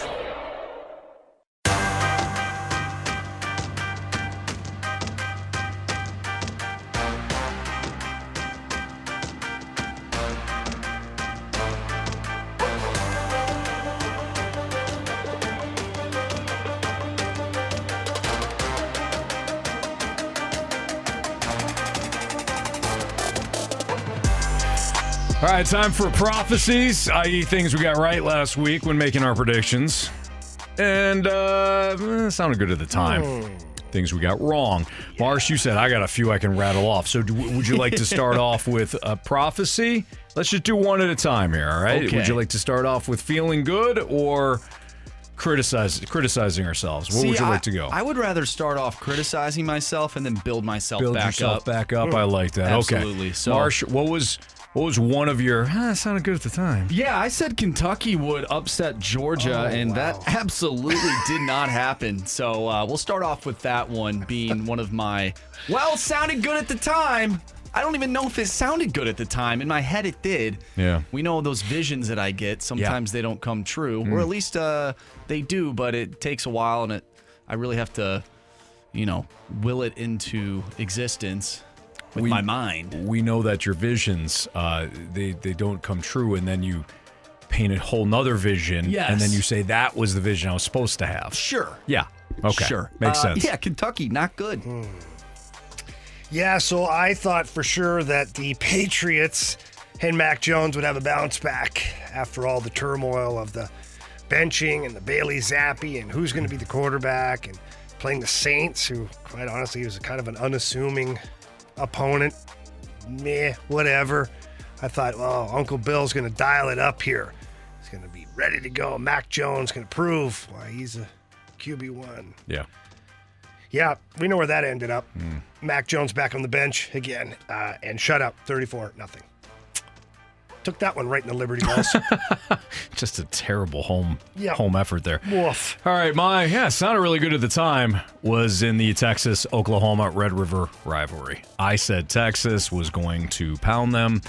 I didn't understand why the line was only four or five at the time. It got bet down to three and a half. So obviously somebody knew what they were doing because they favored Oklahoma. Mm. I said Oklahoma wasn't impressive this year. I listed the opponents, went through that whole thing. Yeah, Texas lost out right now they had every opportunity to win that. In fact, they scored a late touchdown, but could not stop Dillon Gabriel, who put on an absolute show. Credit to him. Credit to that kid. A lot of experience under his belt. And, and give Brent Venables, the head coach, a lot of credit because Texas steamrolled Oklahoma last year in that same matchup. So, yeah, that was my, eh, sounded good at the time. Uh, Marsh, you have another one? That was my other one, Texas. Texas. Because we both said Oklahoma hasn't played anybody Yeah, this year. look at their schedule. They're going to lose. I had another one. I had uh, the Colts just running Jonathan Taylor into the ground until I found out that they offered him a multi-year deal, making a whole bunch of money. and then I was like, "Yep, that's uh, they're probably going to slow play this one now." They care about him now. He had like what five carries or something for like 13 yards. Yeah. Zack Moss looked great. Yeah, yeah th- thanks, Anthony. I'm just He did. saying that, you know. But I thought that, You didn't know? I thought it was going to be like, we'll show him. He's going to get 30 carries today. Nope, he didn't even get 30 yards. Sorry Okay. about that, Jamie. Yep. Um, Bad call. I felt bad for this one. Not only did Mizzou lose outright, but we handed out Mizzou as a play and fade or follow plus five and a half. We had it. Till the pick the six. pick six. Yeah. That is called a well, one a bad beat. Two, that's called a front door cover by LSU. So not only did Mizzou lose, but we also handed out Mizzou taking the points, Uh-huh. and they lost on that one. Yeah, our poor guy there in the uh, FanDuel. Yeah, fade or fall. Not great. Not great at all. All right, do we have any more sounded good at the times? Marsh, I, I feel like you had a couple more. Uh, I mean, when Poor you guy. look at the uh, NFL slate, Yeah, I could rattle off maybe like I don't know nine of them. Uh, obviously, Minnesota. I don't even know if that sounded good at the time. Really, I just had to roll with my guys. But uh, You didn't have to. You don't have to. You- I, I didn't. I do it all the time. I say one thing and do something totally He different. really does. I He's like to kinda stick famous with it for it though. now. I like to stick with it. it's kinda his thing. that was a bad one. Um, I. Houston losing to Atlanta. I won't even count that though. They they should have won that game. That was a good game. I thought Houston, for the most part, played well, played good enough to win. But at the end of the day, they didn't. So Yeah. I won't put I had that in that. Houston. I had Houston over Atlanta too. I did not. When they scored the late, tou- when Houston scored the late touchdown to go up, I go, "Hey, Desmond Ridder, you've had a decent game. There's no way you take these guys down." Mm-hmm. And he methodically went right up the field and threw a great pass to Drake London that set him up for the field goal to, to win it. So that kid was trashed all week following the performance last week in London, and he sh- he showed up. I will say though, I took the Bills this week. I've been fading the Bills. They keep winning when I fade them. So sorry, Donnie Fandango. Mm-hmm. Yeah. I took the Bills this week and they lost. So I'll throw that one in there too. All right. So some prophecies, some things that we got right.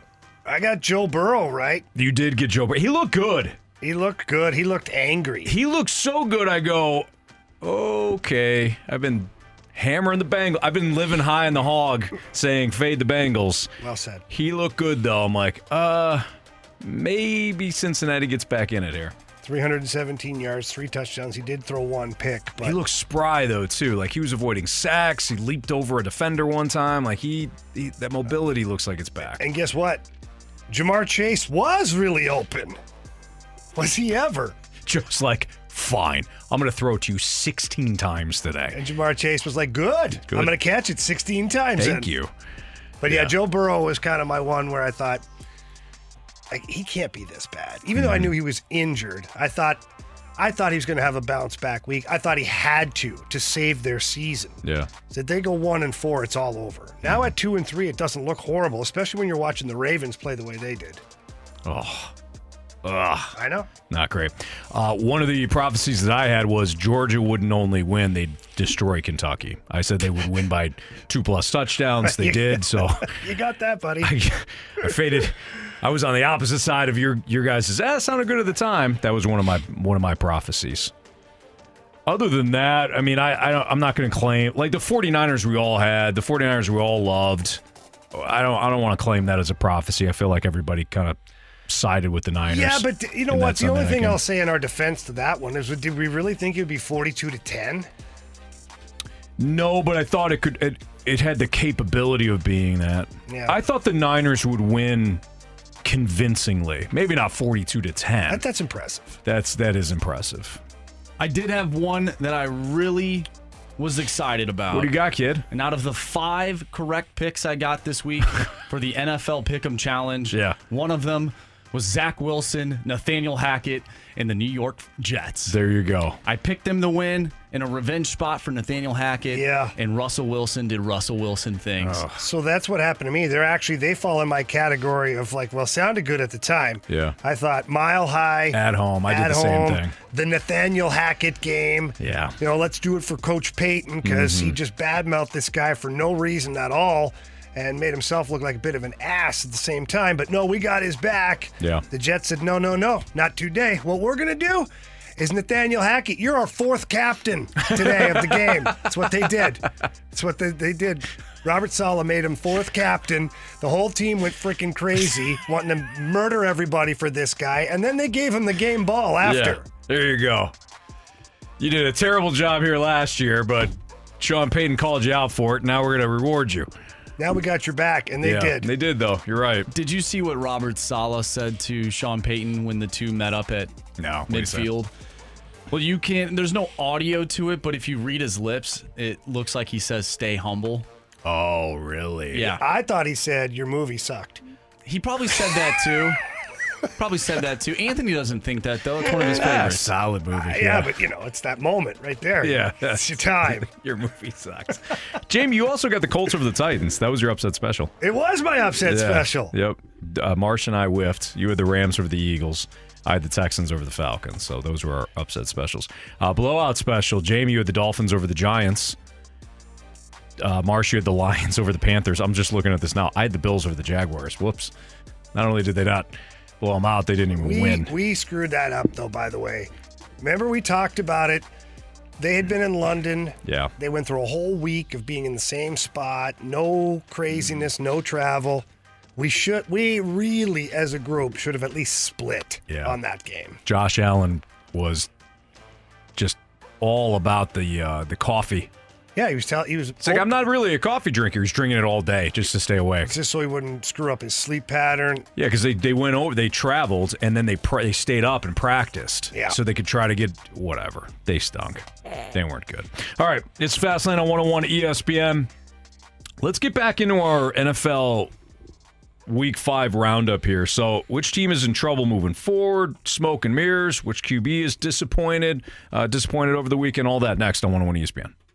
We're right back to the Fast Lane Podcast, presented by Dobbs Tire and Auto Centers on 101 ESPN.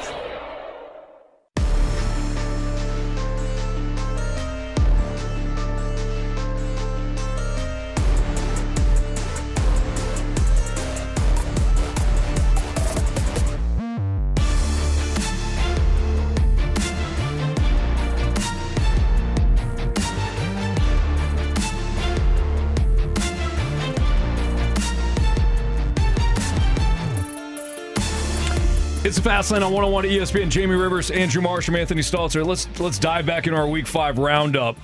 Which team is in trouble moving forward? The team that you saw yesterday that you're like, wow, you're in trouble. And of course, we're not ta- we're not talking about like the Patriots. We kind of knew they were in trouble moving forward. But a team that is at least a fringe contender, you're like, yep, you're in trouble. Oh man, I got one. go ahead. I got the one that I had in the Super Bowl. The Ravens. Oh God, yeah. The Ravens. Uh-huh. I think to some degree we have to have a little patience with the offense. It wasn't just going to flip over and then Lamar was going to have 300 yard games. There is a transition that has to happen. I get that. But they are careless with the football. They do not execute in the red zone. They do not execute when they get in opponent territory. They're constantly going back. Lamar takes too many sacks. The interception he threw yesterday was awful. They can run the ball sometimes. Like Justice Justice Hill had a couple of good runs yesterday. Other than that, they're not running the ball well. They d- they just are. st- They're still living on their talent. That's what they are. But they're in trouble. Ten points yesterday against a, a Pittsburgh team that that is leave them dead or half dead. They're half dead when you walked into that stadium yesterday and you gave them life. And you gave Cincinnati life. We just got done talking about Joe Burrow. Joe Burrow played very well yesterday, looked healthy for the first time all year. So I, I think that's the team I looked at yesterday, boy, you're in trouble. Yeah, there's a couple teams, but you know these teams are already kind of in trouble, uh, and we kind of knew it. So if I'm looking for one that's kind of obscure that There's another one out there. that should be in trouble, but their schedule won't let them be, Interesting. it's the Dallas Cowboys. That's who I was thinking of. Because when you dive into the Cowboys, uh, that was, I mean, they look not good. But when you look at their schedule, unfortunately, they've got a lot of games against lesser teams. They've got the Giants, they've got the Rams, the Panthers, the Commanders, the Commanders. Like, they've got enough teams to where they'll get a few wins, but they do have a stacked schedule on the back end where three of their last four games are Eagles, Bills, Dolphins. So Mhm. we'll see how that goes. But watching that team, watching Dak Prescott, That was awful. not good, man. Not good. you have the marquee game, the NFL Sunday, Sunday night football, and I, I made it until early fourth quarter, but you could you could have turned it off at any point in the third. It was that's awful. So I put. Do, uh, do you have a? Do you have one outside of the Ravens Cowboys? I don't. I had two written down, and you guys both Okay. both took mine. I mean, I to me personally, looking at the way things are shaping out after Week Five, these are the two teams that you have to circle and have to have questions about whether or not they're real contenders for Mm-hmm. not only the Super Bowl but just their division at this point. Yeah, because the Eagles have taken care of business. They have, and So- the Eagles have not, in my opinion, played to their capability. You're right. And once they start doing that, Look out. They're going to look like the 49ers. And maybe they already do. Maybe they don't. I think the 49ers are just a little bit ahead of them in terms of uh, a tier list. I'm Mm-hmm. sure we'll talk about that when we do the Stalter stack up later this week. But these two teams circle them because they're, they're in trouble moving forward. But Jamie makes a good point about the Cowboys. Their schedule a little bit easier. Uh, Dak Prescott, what is going? He only completed 14 passes last night. and and they were outside of the dime he threw for the touchdown. They were all like it, he was forcing the ball. I mean, the one time, the one time he took a sack, or I don't know if it was a sack or he wound up throwing it away, but he was staring down CeeDee Lamb the entire time. Then moved out of the pocket. It's almost like he felt the rush. He moved out of the pocket and still kept his eyes on CeeDee Lamb, who was blanketed on the play. Yeah. Eh, That that I thought was best. So the other category we have here, I think Dallas falls into. What team is smoke and mirrors after after week five? Dallas. I would agree. They beat the, they beat the Giants, they beat the Jets, and they beat the Patriots. You have beaten some of the just the the worst teams right now in the NFL, or or teams that are incredibly limited, and you took advantage of them. And you should, but you lost on the road to the Cardinals, and and really, were I mean you you got pounded by Arizona, and then you go on the road uh, in a in a game that was a true litmus test, and San Francisco took it to you. Yep. You know who else falls in this category? Who you got? We just talked about them, the Ravens. Yes, The Ravens for me fall You're into right. this category as well. Look at the AFC North right now. The friggin' Pittsburgh Steelers are in first place at three and two. The Wow. Ravens are right there with them, tied three and two, but then it's two and three and two and three. This is why I said it was so important for the Bengals and Joe Burrow to get a win. yeah. They're right back in it now. They're right back in it because those two that because the Baltimore Ravens, never mind the Steelers, because the Baltimore Ravens haven't lived up to expectations yet and they haven't played their best football. Watching those guys bat down balls, although they're receivers and probably should have caught them, uh, was problematic for me. So in the same breath as the Cowboys, again comes the Ravens for me. Hey, It's a good one. I have a team, and I don't necessarily think they're smoke and mirrors, but I want to get your opinion on what you've seen the past two weeks. And I know this team just beat the Minnesota Vikings. I'm not trying to, to crap on them, but what have you seen from the Chiefs? Two one score games against two opponents that really aren't that great in the Jets and the Vikings. Yeah, I think it's a good question. I, I'm still in the. I'm not concerned about Kansas City, but mostly because of their defense. I think their. I think their defense. Everybody's kind of overlooking that that side of the field. They they've they've played very well, but Travis Kelce goes out, and that offense kind of sputters until Patrick Mahomes saves them. I think Andy. I've I've mentioned this a lot. If you go back like four or five years ago when the Chiefs were struggling.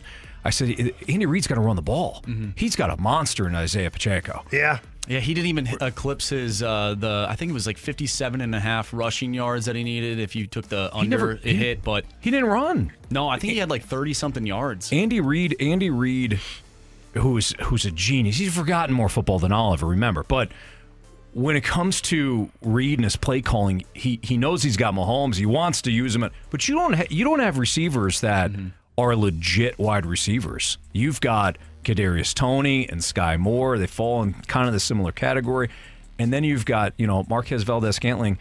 And then Travis Kelce. Now, Rashee Rice, the, the rookie, did catch the touchdown yesterday. Maybe they start to get him more involved. They up his snap count, but other than that, I mean, that Chiefs that Chiefs offense is still Travis Kelce and him going down yesterday. Gritty performance, but uh, that's that's concerning. What I thought was interesting, and Pacheco scored a touchdown. They had a drive where they used him a lot, and mm-hmm. he, they, he ended up getting rewarded going in the back of the end zone. But there was a few drives where Clyde Edwards-Hilaire was out there. He would maybe get one or two yards.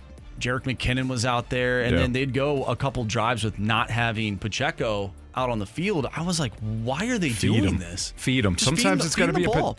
you know, the, the Dolphins are a perfect example of this. Sometimes it's going to be a, a De'Von Achane game or a, a Raheem Mostert game. Man, he's good. He's really good. That's all they needed, right? Was more speed on Mm-hmm. that field. Turns out they didn't need Dalvin Cook. That was a good non-sign for them. Mm-hmm. But you know, sometimes it's going to be one of the running backs to take over, not necessarily Tyreek Hill. If Tyreek Hill's blanketed, hand the ball off. So I think the Chiefs are kind of in that category. You're like, just let Pacheco go. All right, it's Fastlane on 101 ESPN. We've got the gauntlet next. We're right back to the Fast Lane Podcast, presented by Dobbs Tire and Auto Centers on 101 ESPN. Three warriors, four categories, one challenger. Can you master the gauntlet? Brought to you by Master, your hometown source for business communications for more than 30 years. Visit Mastor.com.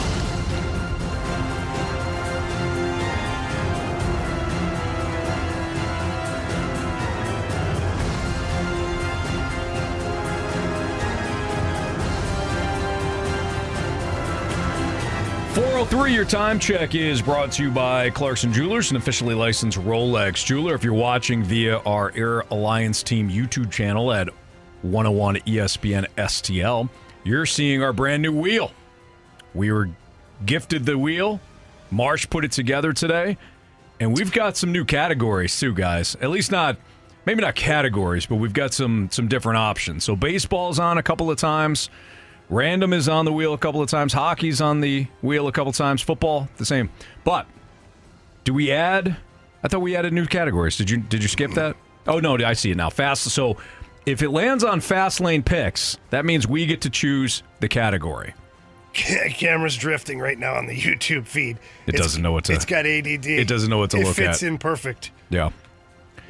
Is there is there another category? Did I miss one, Marsh? Are we good? Yeah, so we have hockey, football, Right. random, baseball, the normal four, and then there are two slots on there, like we just talked about, fast lane picks. So There you have it. You covered the you covered everything. Okay, perfect. Let's welcome in John. What's up, John? Ah, not much. Just got home from work, guys. All right. Well, Did you congratulations tell on about that. the new categories? Uh, John, yeah, John, I wasn't listening. I was trying to figure out the camera thing. you're doing great, Jamie. All right. So, John, the only thing that's different is we just we just added a, a category of fast lane picks. So that means you you still choose the contestant, but if it winds up on one of those fast lane picks, then we get to choose the category. All right.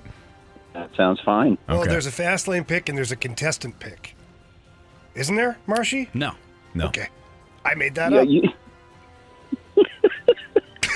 I made it up. I made it up. All right, John, who you who you picking today?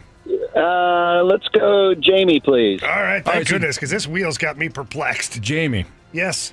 If it lands on fast lane picks, Yeah. what category would you like? Because he's going to be in the cone of silence if it winds up. Oh, landing on that's right. Uh, well, let's go with the bread and butter.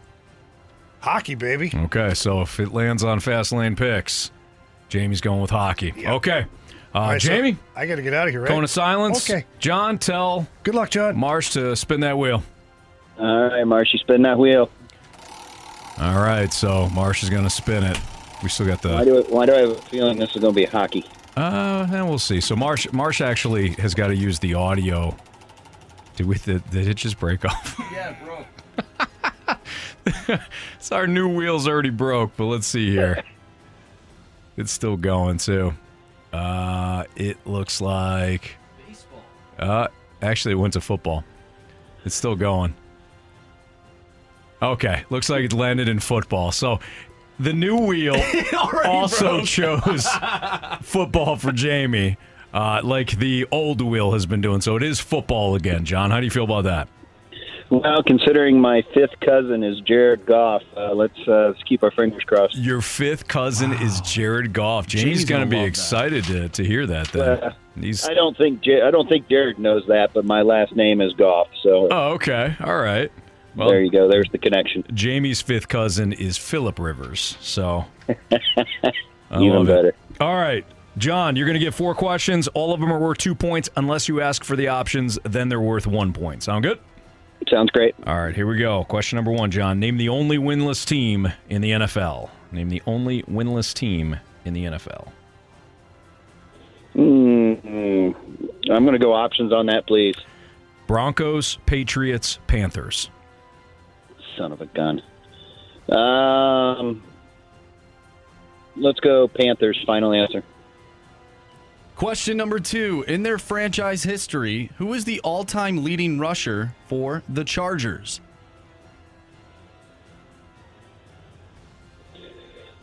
Oh, options, please. Is it LaDainian Tomlinson, Austin Ekeler, or Melvin Gordon? LT, please. Final answer. Question three, John. The Bills have had two Hall of Fame running backs in their franchise history O.J. Simpson and which other running back? Let's go with the options, please. Thurman Thomas, Fred Jackson, or Joe Cribbs? Thurman Thomas. Final answer. And question number four. The last time the Giants won the Super Bowl in 2011, who was their starting running back? I was going to say Jared Goff, but uh, uh, options, please. Was it Peyton Hillis, Ahmad Bradshaw, or Rashad Jennings? Uh, Bradshaw. Final answer. Okay, well, welcome in, welcome back, Jamie. How you feeling, John?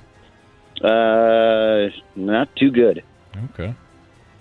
We'll see what happens here with Jamie. By the way, uh, the 636 says sh- should definitely have the contestant pick. Already not a fan of the wheel. Sure, should have the contestant pick. Oh, what? now we got people mad at the new wheel. Yeah. What did I miss? It's not me. I know. I didn't blame you. Here's the deal we have a dry erase marker. We could put the contestant pick.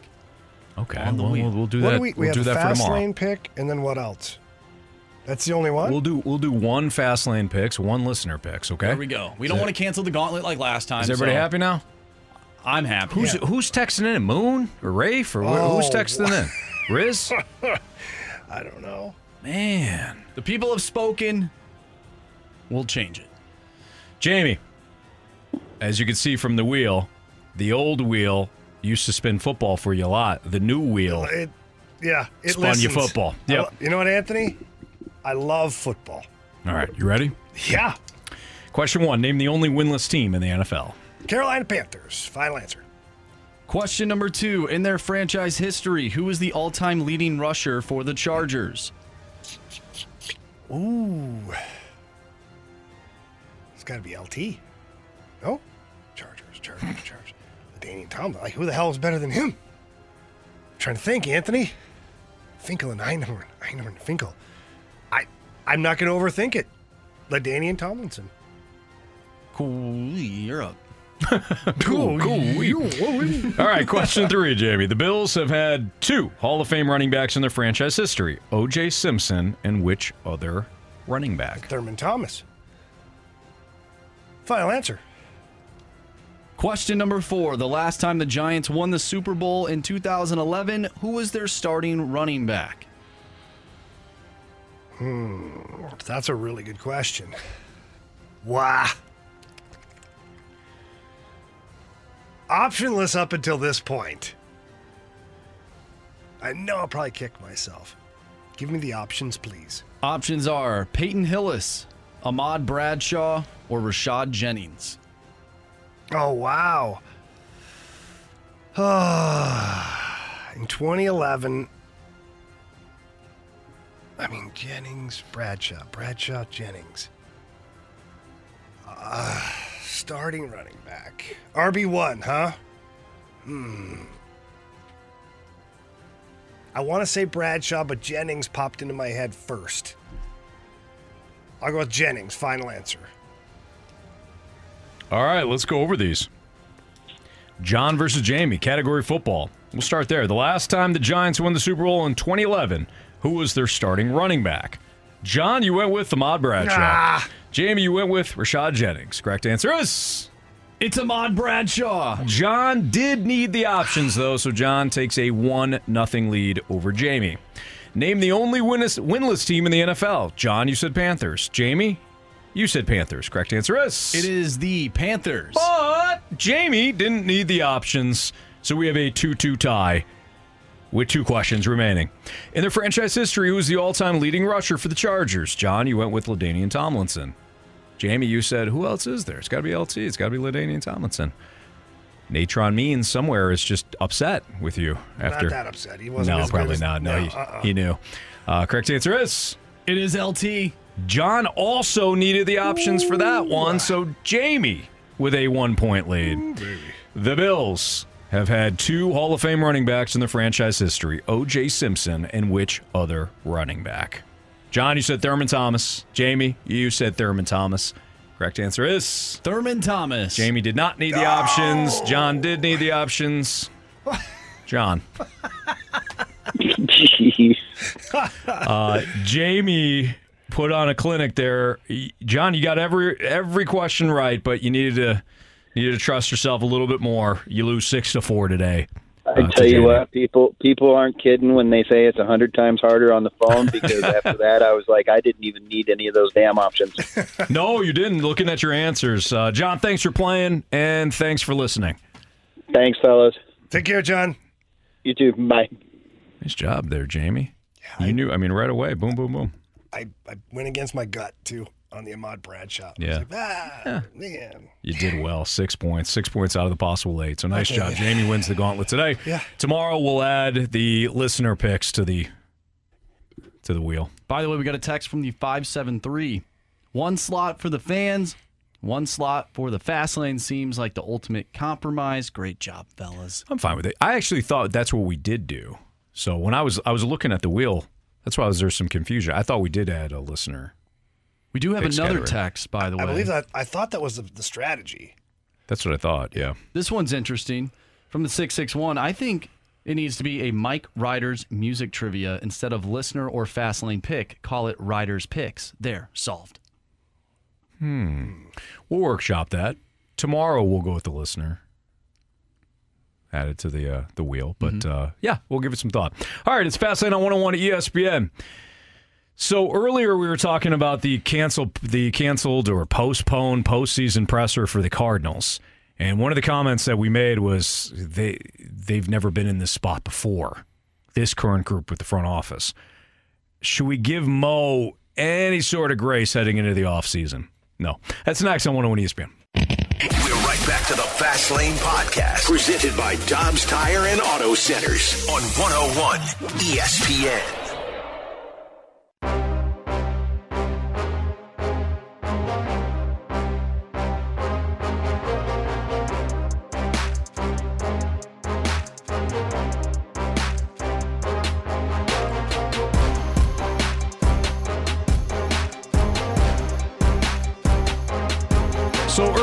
Show, Jamie and I had a similar opinion on the Cardinals canceling their, their postseason press conference. We both said bad look for the team, bad look for the front office. You got to say it. You got to come out and say it. Not a great year. We need to we need to do better. Even if you've already said it before, and they and they have to some degree. Ollie Marmol has said it. Mo has said it. You still have your postseason press conference and you tell your fans that this this was nowhere near good enough and we're going to fix it. And then you face the media and you do that. It's just procedural. Every the, like you said Jimmy, the village the village is on fire. Mm-hmm. You need your leadership group to say, "Hey, we're going to put this out and then we're going to rebuild. And we're going to be better than ever." Even if you don't have any idea how to contain the fire, you still say it. Pretend. It's part of being a leader. So for them to, to, to kind of duck out, maybe they've got good reasons for it. I don't know. Maybe they're going to do it next week and we just don't, you know, we completely overblew this. If we did, then uh, we'll call ourselves idiots. And look, you guys already know we're idiots. So, Yeah, fair enough. but for now, it looks bad. The other comment I said, though, Jamie, was they've never been in this spot before. Mo has never been in this spot. DeWitt's never, the, the DeWitts have never been in this spot. So far, Ollie's never been in this spot. Historically, bad season. Franchise, horrible season. Should we give Mo any sort of grace? heading into the offseason? Give him a little bit of all right. This first time you're seeing. I don't. I don't mean grace in that you can screw this up. Yeah. I just mean, should we give him a little bit of leeway? Like, all right, you don't know what you're doing because you've never been here before. We won't worry about what you say, but we, we are watching what you do. Yeah, I think i- i- when you word it like that, yes. I mean, you can't, you can't, you can't be critical of the guy without at least letting him first try to fix the problem that, of course, he made. He made, yeah. He did. It's fine. So did Doug Armstrong. And everybody allowed Doug Armstrong to go about his business and make trades and acquire players and sign free agents and try to retool this team on the fly. So I, I think, if nothing else, we owe John Mozeliak the same courtesy, if Yeah. you'll call it that. He hasn't had an offseason yet. He had a trade deadline. And what did he do at the trade deadline? He had a pitching and apparently some pretty good bats. Yeah. So he added things that he felt the club needed, and he got rid of contracts that he knew he wouldn't be able to retain. Mm-hmm. So he did the exact same thing his Army did as far as the trade deadline's concerned. Right. Now let's see what the offseason looks like. It is obvious as to what the major needs are for the St. Louis Cardinals. It's pitching. So let's see what what Mo does. Let's see what he's able to do before you vote him off the island. Mm-hmm. This is a, a very unique situation for the Cardinals. I think it's only the second worst year ever in franchise history. Is that it? I, I think. Uh, but it's certainly the worst year that John Mozeliak and the DeWitts have had um, as an ownership group and part of the management slash scouting, everything that Mo was for this team. This is the worst year they've had. So let's see if he can fix it before we get completely furious at the guy. Yeah. So I, I think we owe him a chance to fix it. Now, if he doesn't fix it, if we come out of spring training and 15, 20 games into the season, we have the same problems, then you got to make a change. Yeah. You got to make a change. You got to, something's got to be different. Lisa left us a mic drop on on this topic uh, as the Cardinals head into offseason, knowing that, look, you got to spend some money, like Jamie just said. Hey guys, you're asking about what's it say to the people like me that have regular jobs and spend my money to watch that team play? What they're saying to me is, screw you. We're going to do whatever we want. We really don't care what you think. And I don't know if they saw, but I turned down tickets this year. I turned down tickets because I don't have to go watch it. And I'm just one fan, but I'm a pretty good fan. So it's kind of just sad to me now that they are so arrogant. Just the arrogance is unreal. So guess what? I don't have to pay next year. I'll go I'll go opening day, but I don't have to pay to watch it. I don't have to pay to watch sloppy, we don't give a damn team, and it's just really sad. Thanks guys. Thank you, Lisa. Okay, so th- those are great, great mic drop from Lisa. What she said is why we often remind listeners that get upset with us for not asking certain questions or not quote unquote holding Mo in the front office accountable. What guys like Jamie and I say will not impact the team. I, No. gu- I guarantee it. They don't care. You, the like Lisa, the ticket buying public, you have more power than Jamie and I do with our microphones. Because if you don't show up, that sends a message. You line the pockets of everyone at Busch Stadium. Without you and your interest, there is no team. Jamie and I can say, and we have, Mo didn't do this, Mo didn't do that. I would have done it differently. We do that. It doesn't matter. What matters is a bunch of empty red seats throughout the majority of the season because you're not satisfied, nor should you be. So you can keep saying you got to hold him accountable. You got to ask this question. You got to ask him. Mo's on. You know, I don't know if we'll get Mo on again, but Why wouldn't he talk to I us? I don't know. But if Mo, if Mo were to ever come on, well, you didn't ask that question. Realize it doesn't matter. Yeah. What you do matters. So Lisa's saying, I'm not, I, I turned down tickets this year. That makes more of an impact than Jamie and I saying all we need to say for four hours a day. Doesn't matter. It does, but I'm going to go back to my original stance on this, and I've been very, very crystal clear on my um, evaluation of how things went this year with the Cardinals. It was unacceptable. You had a chance, la- two off seasons, maybe three off seasons in a row, to address what the inevitable was coming down the line here. You didn't. But I'm also going to stand by the fact that I think that now that it's happened, now that the floor fell out, and you're sitting there trying to figure out what the hell you're going to do, I think it's only fair that Mo has a chance to do that, along with Michael Girsch, Yeah. Ollie Marmol, the DeWitt family. They have every. I hope they're given every opportunity to make it right, to build, rebuild what they've had here for so long. Mm-hmm. That being said, if they don't, then to your point and to Lisa's point, then don't go. Yeah. Don't give them your money. Yeah. It's the only way to truly If you're make a difference. if you're upset by the, the lack of activity this offseason or not, uh, you, you, you don't support them or support them from afar.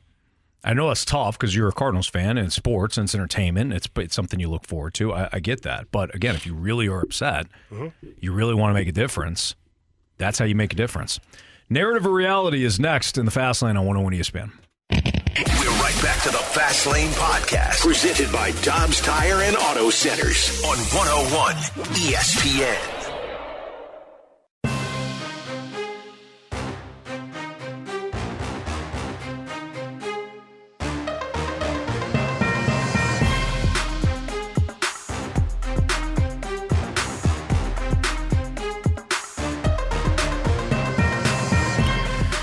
About 10 minutes, we've got our sports six pack. So if you want to send us a question, great. 314 399 9646 is the Air Comfort Service tax line. Right now, we have narrative reality. What do you got, Marsh? All right, narrative or reality? The Baltimore Ravens' issues lie on their coaching and not on Lamar Jackson. Um, I think that's a narrative. I think Lamar Jackson has to bear some responsibility for what's going on here. Now, the drop passes was one thing where he's hitting his receivers and Yeah. they're just refusing to catch him. They're They the must- third highest team in drop passes. Yeah, they must not like him. but I, I don't know. I, I feel like the coaching was the excuse before. The uh, the OC was the excuse before, and now, now who do you blame? What you blame the new OC? It's his fault too. Like at some point, some of the blame has to go to Lamar. I think that it's a narrative. It's not just Lamar though. It's it's the team. It's the offense specifically because the defense has played pretty well each and every week. I mean, last yesterday they were on they were on the field a lot and they they did everything possible to win that game. They really let down at the end. It was one drive that got him. But it was only because the offense put him in that spot. It's not just Lamar. The interception he threw in the end zone yesterday was atrocious. But you have drop passes by the receivers. Yesterday, Mark Andrews dropped the touchdown. It was a tougher play, but one that he can make. Zay Flowers dropped one. Odell Beckham Jr. I don't know what kind of route he was running on the the the, the fade there. Stop trying to give. He doesn't either. Stop trying to force feed Odell. Like everybody, oh Odell, they're over the top now. Why? Why? He hadn't been good in th- three years now. Super Bowl Stop. champion, Anthony. the the execution has been the problem, and that to me, I think, is more on the players at this point, specifically offensively. So I'm gonna say is- narrative. Is Lamar a player? Lamar is within it. Is he a player? Just focusing on player? Lamar, You though, said the I blame's think on is the wrong. players. The, the, Is he a player? Yeah. That's his fault. okay. That's how I get there, okay? All right. All right, guys. Jamie's like, I'll get there. Narrative or reality? Louisville is a dark horse to be in the college football playoff. What? No, that's a narrative. Wait, what? It's an impressive performance against Notre Dame, but they don't have they don't they don't have enough. Okay. It was an impressive performance, but that that's a stretch, man. That's a stretch. No, there's there's no way. Georgia and Michigan have started to fire on all cylinders. Ohio State is starting to fire fire on all cylinders. Florida State remains undefeated. Do we st- uh, undefeated, undefeated, Undefeated. Undefeated. I That's just made that word word. here in the fast lane. undefeated. Uh, Oklahoma. Did we not see what they just did to Texas in the Red River rival- Red River rivalry? Penn State's undefeated. Washington, I think, is rated too low. There's no way Louisville goes from 14 all the way up. No chance. They got Pittsburgh, Duke, Virginia Tech. Their their schedule is kind of light, but who have they besides Notre Dame? Who have they beaten? Yeah, but their schedule being light actually works against them Exactly. Yes. because who the hell takes that seriously? You know, oh, you went undefeated, but oh well, you know, whatever. No chance. Narrative. Narrative or reality? Brandon Saad will be a big reason why the Blues are successful or not. Um, that's narrative. Brandon Saad is exactly who you thought he was going to be every single season. I mean, if you just said, "Hey, pick out a player that's going to do the exact same thing every single year," uh, it's Brandon Saad, A- a- and that's. But that's not even being insulting. That's that's kind of being complimentary because You know what you're getting. he's consistently a 20 goal scorer Yeah. in the NHL. He's consistently your second or third line left winger. He's your net front presence on the power play. Like you know what you're going to get. Do I think he could score 30 this year? No. Do I think he's going to score 10? No. He's going to get right there at 20, somewhere in the 20 goal range. So I'm sorry that that's a narrative. If your season is hanging on the the the balance of Brandon Saad this year, then not that you constructed your roster poorly, but you don't have enough impact players then. Agreed. Yeah. No, well said. Narrative or reality? There is a disconnect between ownership and the front office for your St. Louis Cardinals. I see narrative. I think ah, they're I on the exact narrative. same yeah, page. I think it's a narrative too. I I think they. Yeah. I think they know. Uh, it, the the issue was so obvious this year with the pitching staff that I I don't think there there can be any sort of disagreement. The only thing, Marsh, I guess to the to the spirit of the question is whether or not the ownership realizes that it has to spend pretty big in order to to right the ship here. But the ownership group is not stupid. They know that they know they got to get multiple pitchers, and that's going to cost. So I'm going to say narrative. I think I think they're on the same page of what they what they need to do. They are. I think that where there might be a disconnect is between the manager and the front office or the manager and the ownership. I don't know that to be true, but if there is a disconnect amongst the group, it, it might be there because the manager always wants to spend more money, always wants better players. Sure. So the struggle is always between the coach or the manager and the, the president or ownership. Mm-hmm. Narrative or reality? If Dak Prescott was on the 49ers, the outcome of last night's game would be the same. Wow. I would say I would say that's the reality. No way. Yeah. No way. You think Dak Prescott, under center for the 49ers, does exactly what Brock Purdy did last night? Uh I am such a big believer in Kyle Shanahan, who schooled Dan Quinn again. That yes, Dak, I, I Da- completely disagree with I realize we're all down on Dak Prescott. Let's not put him in the Mac Jones category, okay?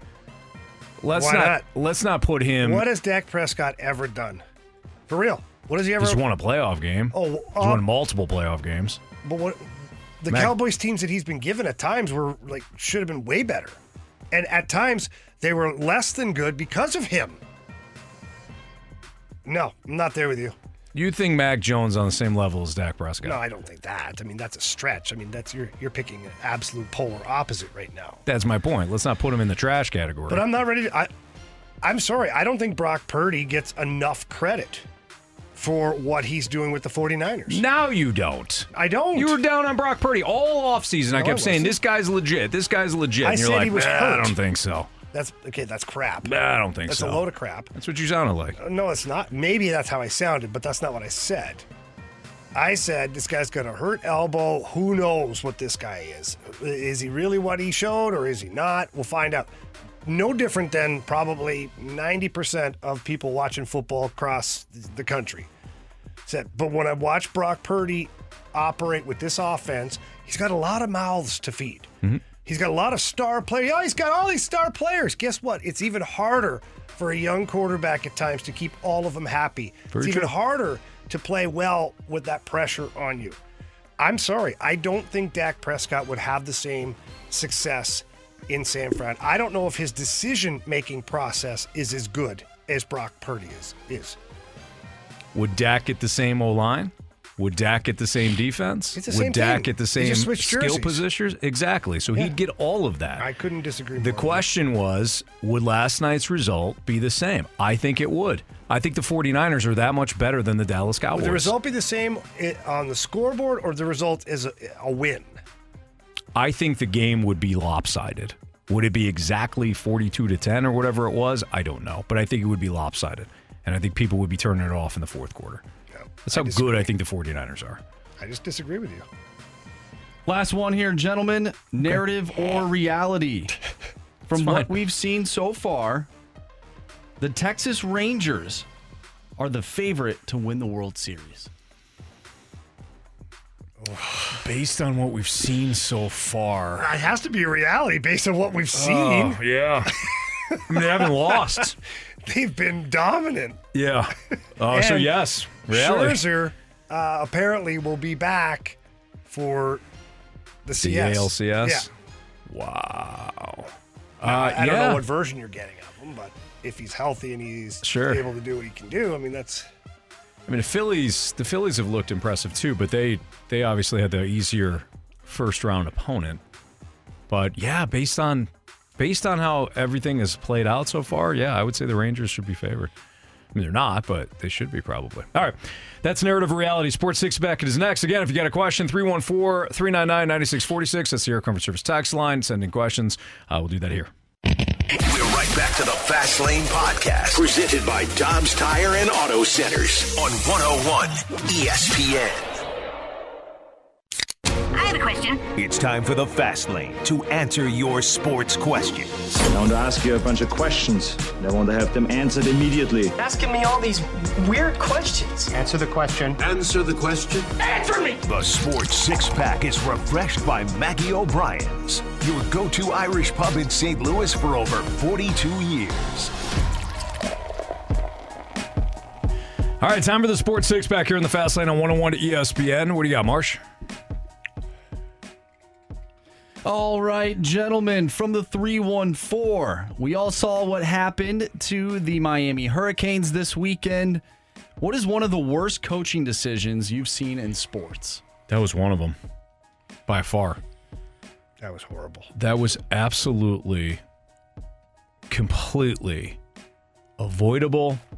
And for him to not take a knee, take two knees, and secure a win for his players was just asinine. It was awful. Now, the, the Miami players should not have allowed Georgia Tech to go 22 seconds down the field like that, but they shouldn't have been in that spot. So, yeah, that that was one of the worst ones. I mean, I'm sure there's a bunch, but I don't know off the top of my head, I can't think of like really horrible coaching decisions like that that would measure up. Yeah, um, man, I, I would love to dive into this. Like, I almost revisit it tomorrow. Yeah. Why don't we do that, Marshy? Why don't we bank this question and give us a chance to kind of pull up some things to jar our memories? Because I Yeah. guarantee there's a whole bunch of coaching decisions that I can't think of right now, and I, there's there's things that I'd like to get into. There's one that I have off the top of my head. It's Josh McDaniels. I bel no, no, no. It wasn't Josh McDaniels. It was um, it was when the Raiders elected to maybe it was him when they elected to take a timeout, which sent the um, or no, it was Brandon Staley. Brandon Staley takes the timeout. The Raiders kick the field goal and they end up Oh yeah, a couple years ago. Yeah, yep. That was it. Yeah. Yes. Yeah, where where if they just tied, they would have both made the playoffs and eliminated the Steelers. Yeah. Yep.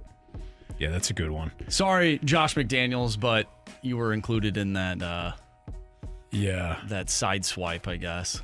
Yeah, that was uh yeah, I think Jamie I think Jamie's right. I think we should we should go through and, and Yeah, really let's take just a look at it. let's just For sure. shelve it to tomorrow and then revisit. Good call. Have some fun with it. Well, speaking of the Vegas Raiders, From a 314, will Josh Jacobs be the biggest name moved at the deadline, and who's the best fit? Well, I yeah, I could see that. I mean, the Raider the Raiders have had zero success running the ball this season, which is remarkable considering they they have last year's leading rusher. But when it comes to fit, you're you're really looking at a player that needs to be the bell cow. So I don't think it's going to be the the usual suspects. Like, you know, could he be a fit for the Steelers? Sure. Actually, the Ravens would be a perfect fit, quite frankly. The Raiders going to deal him to the Ravens? I don't know, but the Ravens are running back poor. Cleveland could use a running back now, obviously, with Nick Chubb out for the year. Um, looking at some of these other teams Eagles, no. Cowboys, no. Jamie's Lions, no. Packers could use a running back with Aaron Jones banged up, but they do have him. I'll say the Ravens. I think the Ravens are the best fit, followed by the Browns. From a 314, why was the Blues season last year a fluke and last season for the Cards was not a fluke? Well, I think what we've identified uh, overall is that it goes back to two or three off seasons in a row where Mo didn't address what they needed as far as pitching staff is concerned. And so when it finally came to a, a head this year, people were like, "Well, we saw this coming. Mhm. Uh, you know, this is what it's. We saw this." And as far as Doug Armstrong concerned, I, not one person saw this coming for the Blues. Right. Last year, they they had a very competitive roster on paper. They had a solid defensive core. Like everything should have been not Stanley Cup contender, but certainly playoff team. So it was kind of uh, a sucker punch out of nowhere when the season just went abysmal for the Blues last year. Whereas with the Cardinals, you know, I remember talking about the start of the season before they even went into any kind of a massive slump before the season even started. Well, they can out hit their pitching. They can outscore the opposition because talking about they're going to have a lot more pop at the plate, Right. knowing that yeah, the pitching, yeah, we'll, we'll see. Well, we'll see turned into a reality. Mm-hmm. So I think that's why. That's just my opinion on it. Was anybody saying the Blues season was a fluke, though? No, we're- or not a fluke, or They're just saying that why are we so willing to be like, oh wow, that happened to the Blues, you know? and but you know, but we're looking at it going, well, the Cardinals, we knew this was going to happen. yeah. But I think I feel like we we broke it down with the Blues too, with with Alex Pietrangelo. You know, we've gone back to the the Petro decision and how that has impacted them. Certainly a uh, The- chain of events that the- followed that. Yeah. The other thing was too. I mean, in in our defense, did anybody see the defense struggling as as badly for the Blues last season?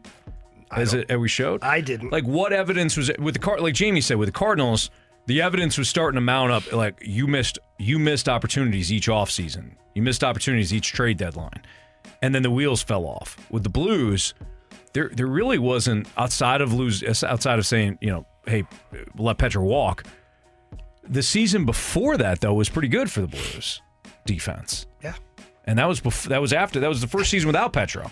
So I didn't I didn't foresee the the issues popping up like they did last year. But I wouldn't call it a fluke. I would just call it what it was. It was it was a down season.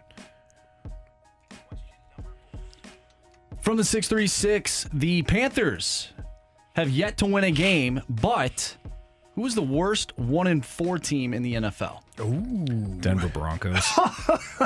that team stinks. They're terrible. Sean Payton They're terrible. is regretting everything. He is regretting leaving his cushy spot in the booth to where he works once a week, makes a Mm. boatload of money, has fun, yucks it up. When he's wrong, who cares? Yeah. He thought he would. He looked at that Broncos team and thought he could make a difference. And I'm not being unfair to Sean Payton, but I- somewhere, somehow, he misevaluated just how bad Russell Wilson is. Mm-hmm. They're terrible. I, I think that's the biggest. Like, if you had a pie chart, Russell Wilson being the problem is the biggest piece of the pie. Yeah.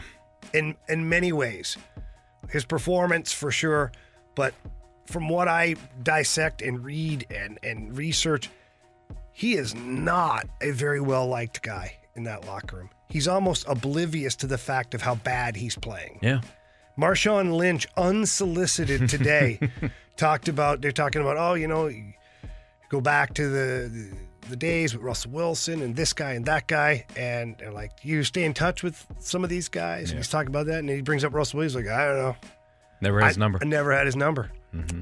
Yeah, he had to go He never through had- somebody he had to, to go- get his number. He had to go through the team The, the just publicist. to get Russell Wilson's number. no, not even to get. No, no, you wouldn't get the number. That's right. The publicist Would would tell him. tell Russell to call whoever. Yeah. And then Marshawn Lynch said that he got uh, a call from an unknown number.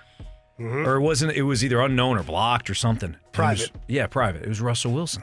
That's embarrassing. Like, I, I think the guy is just probably, I don't know, I've never met him, but he's probably just so aloof, so tone deaf, just as, like Jamie said, no, no concept No. of how he impacts the people around him. He needs to go.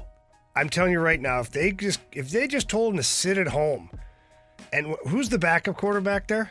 Jarrett Stidham. Go with him the rest of the year. Yeah. If they told Russell Wilson to sit on the bench or sit at home and go with Stidham the rest of the way, I bet you this team, not that they turn it around like make a playoff push, I bet the team turns it around though. Because those guys can't stand him so much, they will play their you know what off for whoever gets under center. Yeah. So that's the biggest problem. That's terrible. Well, they're stuck with him. Yeah. They are. Uh, the Patriots are in the picture, though.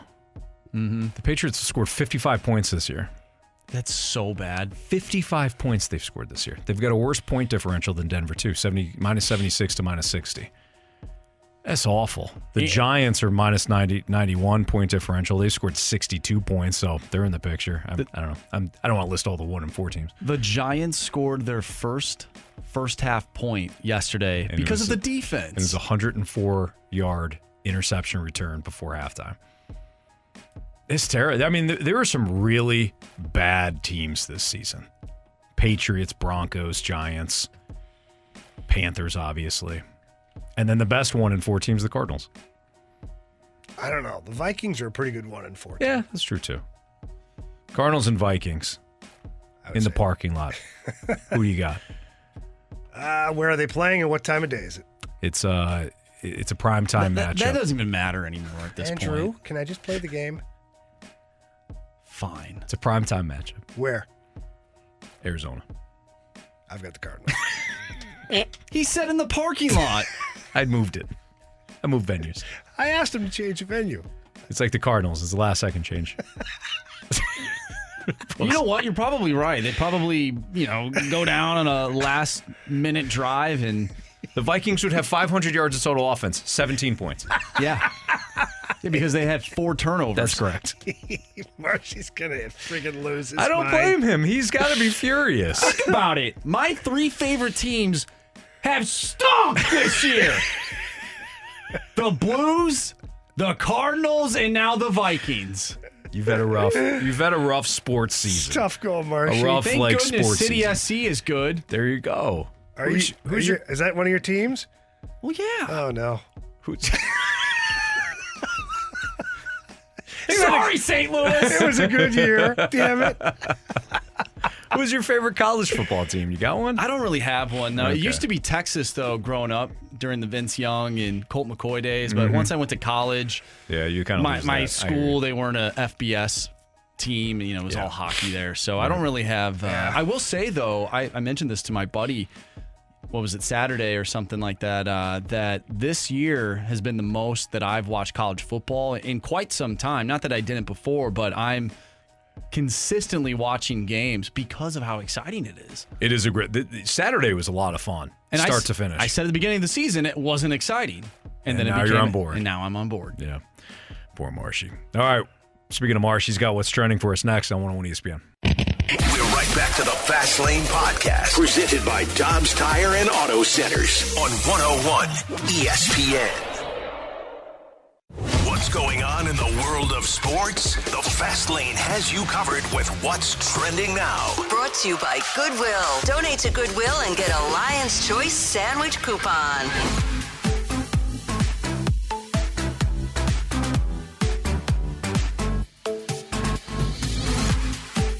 Welcome back to the Fast Lane here on 101 ESPN. Anthony Stalter, Jamie Rivers. I'm Andrew Marsh, and it's time for What's Trending. Fellas, the Blues and the Centene Community Ice Center will host next season's 2024 Prospect Showcase versus the Chicago Blackhawks and the Minnesota Wild. So, more hockey coming our way next year. We'll get to see all the prospects, not only in camp, but we'll see the games as well. Pretty exciting stuff, man. Th- think back to, you know, a handful of years ago, and this would never have been possible. And the great thing is that, you know, the Blues now have a great facility over there in Maryland Heights, a Centene Community Ice Center. Um, and everything is built up around that area as well. So there's hotels available, there's restaurants, there's all sorts of things available. And they got, you know, the three ice sheets, and they can certainly accommodate three pro teams. Yeah. It's great. The Blues used to go up to Traverse City and participate in the Red Wings little prospect tournament. Last year they went to Minnesota, and next year they will host it. So it's gonna be it's exciting stuff for Blues fans. Anybody who wants to really catch a glimpse of the prospects or even some of the other teams' prospects, watch some good hockey. It's exciting times in the hockey world for St. Louis. But what it does for me is it continues to grow the footprint in the hockey world from the St. Louis Blues. Yeah. Because you don't think more teams are going to want to come and be a part of that situation? So maybe a year from now, Nashville sends a team. Maybe then Dallas puts a team. And all of a sudden, you've got a big major prospect tournament going on here. Mm-hmm. It's always good. It drives revenues up too. If we're going to talk from a business model, the surrounding area benefits from having all those groups of people in town. I like it, man. It's positive stuff. Good call. There are some fans of certain teams that are seated very high in Major League Baseball's postseason that think the postseason format is not that fair. Of course, the Braves, instead of getting the Diamondbacks, who were the lowest seeded team in the National League, they take on the Phillies, and of course, they lost game one. What are your guys' thoughts on Major League Baseball's postseason format? Do you like it? Do you not like it? Do you think Well- it should go back to what it used to be? It's it, it- obviously this year you don't like it because you've got the Braves and the Phillies, and that's probably the only reason we don't like it. Yeah. So I don't know how you do it. Like, would you reseed it after the wild card and then highest winning percentage versus lowest winning percentage, and then maybe, but then what would that even equal out to if we pull it up? Because the Diamondbacks Diamondbacks should play the Braves. uh, is that a for sure? Yeah. Okay, so if we pull up winning percentages, and I'm just not that I don't doubt you, Anthony. I just don't. You're don't- verified. I just Yeah, don't I believe you. you. I got you. You're right. The the Diamondbacks would have played the Braves, but I just wanted to make sure.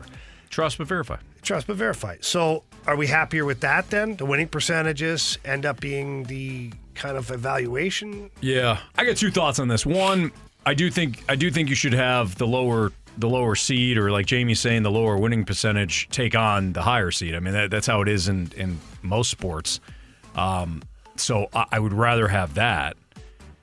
However, Braves, hey, you went through this entire season. You were a juggernaut. Don't start complaining now. Go through go through the Phillies. And I know it's not the Braves that are complaining necessarily; it's their fan base. But what, what did you you you wanted an easy easy postseason matchup? You want an easy postseason route? So I do think they should reseed. But come on, you want to be a champion? You got to go through. it. the- You got to go through it. You're the one guy that talked about it before it even started. Well, it's a shame the Phillies and the Braves, and you, you're the one. And now you're sitting here banging the drum on the other side of it. That wasn't me. That was Riz. No, that was you. No, that crying sounds like It wasn't a crying. Rizzuto show. It was thing. it was Mm. banging. It's way different. Well, it was banging than it was me. yeah, that and you're makes sense. Banging that drum Yeah. before the playoffs even got to that point. Talking about the Phillies and the Braves. All right, my bad. It's disgusting.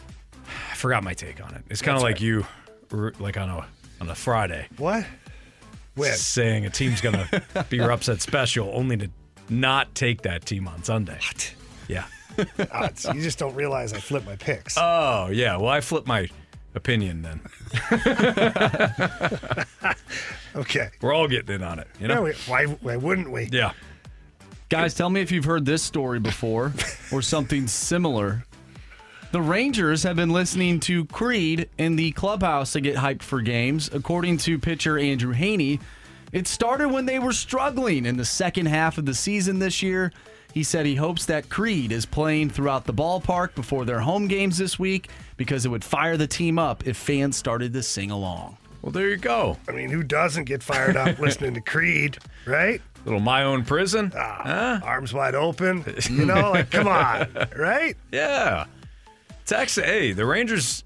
You know what? It worked for the Blues. I was about to say. People probably said, "Now, why is that their song?" Galvanized them. Yeah. Galvanized our Blues. I think it's great. I think the random music becomes a thing for a team Absolutely. or a fan base. I think it's fantastic. Did you ever have a, a team that had like a specific song, like a win song? Maybe not as big as what it was in 2019 with that's, Gloria, That's but tough to beat when it comes to that. Um, we used to play when I was with the Blues the one year. We had pretty deep run. We uh, we used to play Disco Inferno Mm. after the game. Burn, baby, burn, Disco Inferno. It was That's awesome. great. dun, dun, dun, dun, dun, dun, dun, burn. That's great. We had the, that year the playoff uh, theme too was we did like 70s facial hair. So guys had mustaches, handlebars, you know, just the big pork chops on the side of the head. Yeah. So then when we'd win and play the Disco Inferno, it all was kind of in theme. We Nice. looked like a bunch of morons. but Hey. It was funny. But you guys were playing well. That's all that matters. going back to the Creed thing, every time I see that video of them performing at the halftime for the Dallas Cowboys and that guy has the angel wings Mm-hmm. flying through, I sit there and I watch it at least like five times in a row because it is so funny. I, I think they. Uh, I think that Scott Stapp, the lead singer, thinks very highly of himself. Really? Yep. Oh no, I can tell you for a fact he does. We he played a show in Boston and uh, Flip, the drummer, is a big hockey fan, and so when he heard we were there, he's like asked the people to meet, and we had a mutual friend, Morgan from Sevendust, mutual friend. So he's like, "Oh, get down here." Scott Stapp thought he was Mick Jagger. I'd never seen this guy, all five foot six of this guy, strutting through like he didn't have time for anybody, including his own bandmates. And Flip, the drummer, was like, "Yeah, he is. He's just like that." I go, "Oh boy, he must be fun to tour with." Yeah. They're like, "Oh, he's a peach, all right." Not long after, Alter Bridge was formed. Figure it out. With, with members of Creed minus Scott Stapp. Figure it out. Yeah. All right. That's what's trending here in the Fast Lane on 101 ESPN. Jamie and I just got into it about Brock Purdy. Jamie thinks that we're overlooking Brock Purdy, even though I said the guy was good last year. That's next on 101 ESPN. We're right back to the Fast Lane Podcast, presented by Dobbs Tire and Auto Centers on 101 ESPN.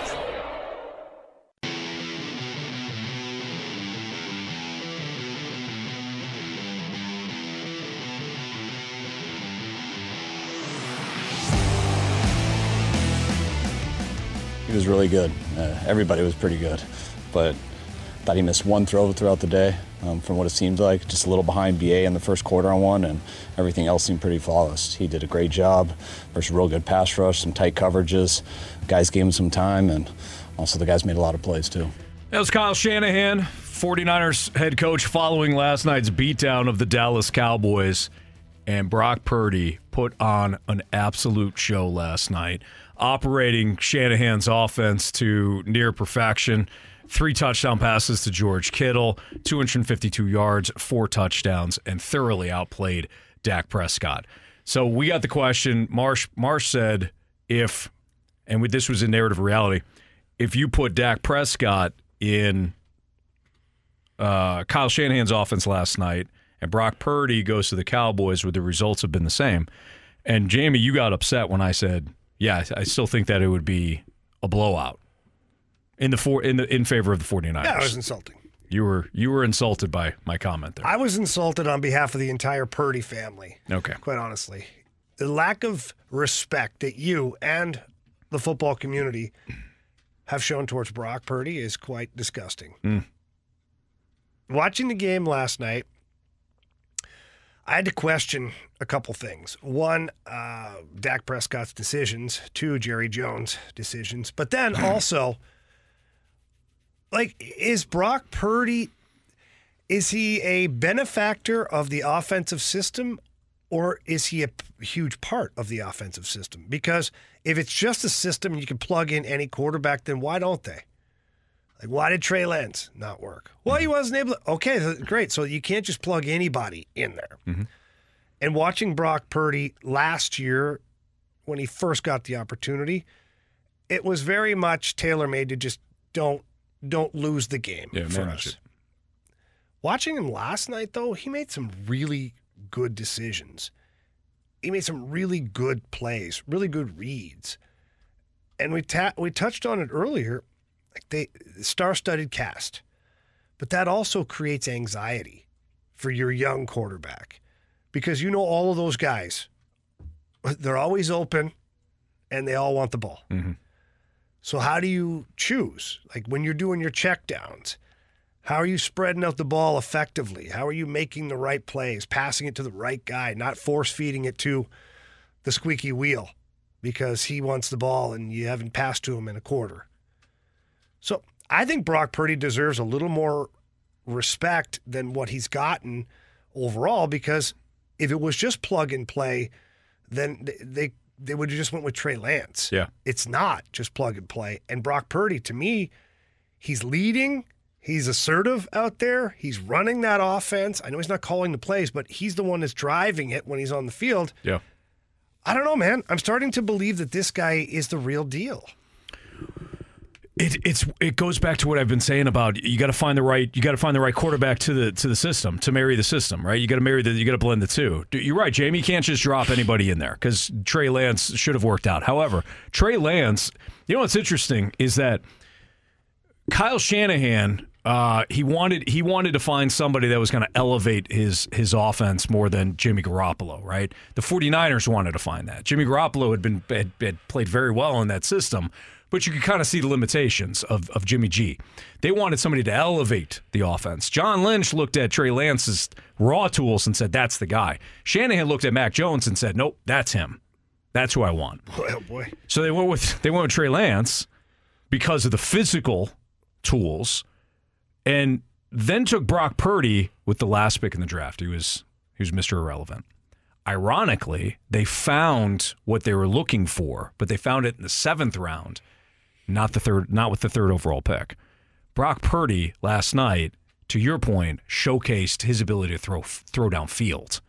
Jimmy G was he would live in that intermediate mm-hmm. route, you know, just he'd find the guy that was seven yards out and let them run. And because you have Deebo Samuel and because you had, you know, George Kittle and because you had name whoever, Jimmy G existed in that offense just fine. What Brock Purdy showed last night, I mean, there was there was a play where he'd have somebody open in five yards in front of him and he took the 17 yard post instead, or the 17 yard dig. I mean, he he is throwing down fields.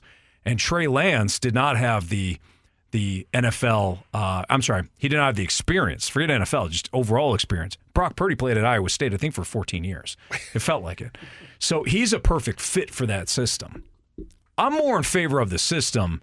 This is more about, you know, as we go to like the Dak Prescott thing. To me, it's more about Shanahan and less about Dak Prescott. I think that the 49ers are that good. I think Shanahan's that good. And I think Brock Purdy is showcasing that he is a perfect fit for that that system. I mean, look, I think both I think both opinions can be true to a certain extent. I just look at how many guys would be unsuccessful in that spot. Like there are a lot of quarterbacks that would be unsuccessful. Yeah.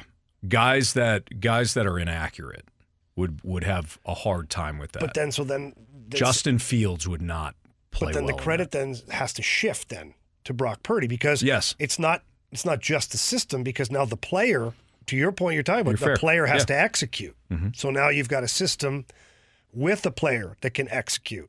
And I'm not saying Brock Purdy is the next Tom Brady. I'm not at all.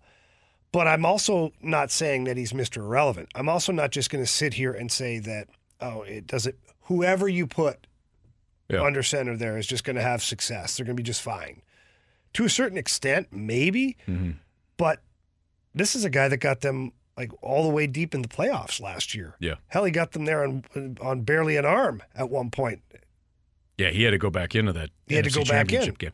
No, you're right, Jay. I, I think it's now it's time. Look, you do you do it uh, you do it at that on that stage last night, Sunday night football game, primetime matchup. The Cowboys the Cowboys are coming in, and uh, all eyes are on the matchup, and all all we kept doing was talking about Brock Purdy. So I think he's he's going to start getting the attention that he he has earned to this point. But you're right, not every quarterback is going to fit into that system and do just fine.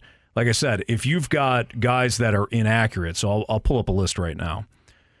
If you've got guys, I mentioned um, Justin Fields, but you know Jordan Love would not excel in that in that system. I think Anthony Richardson might have issues. Kenny Pickett might have issues.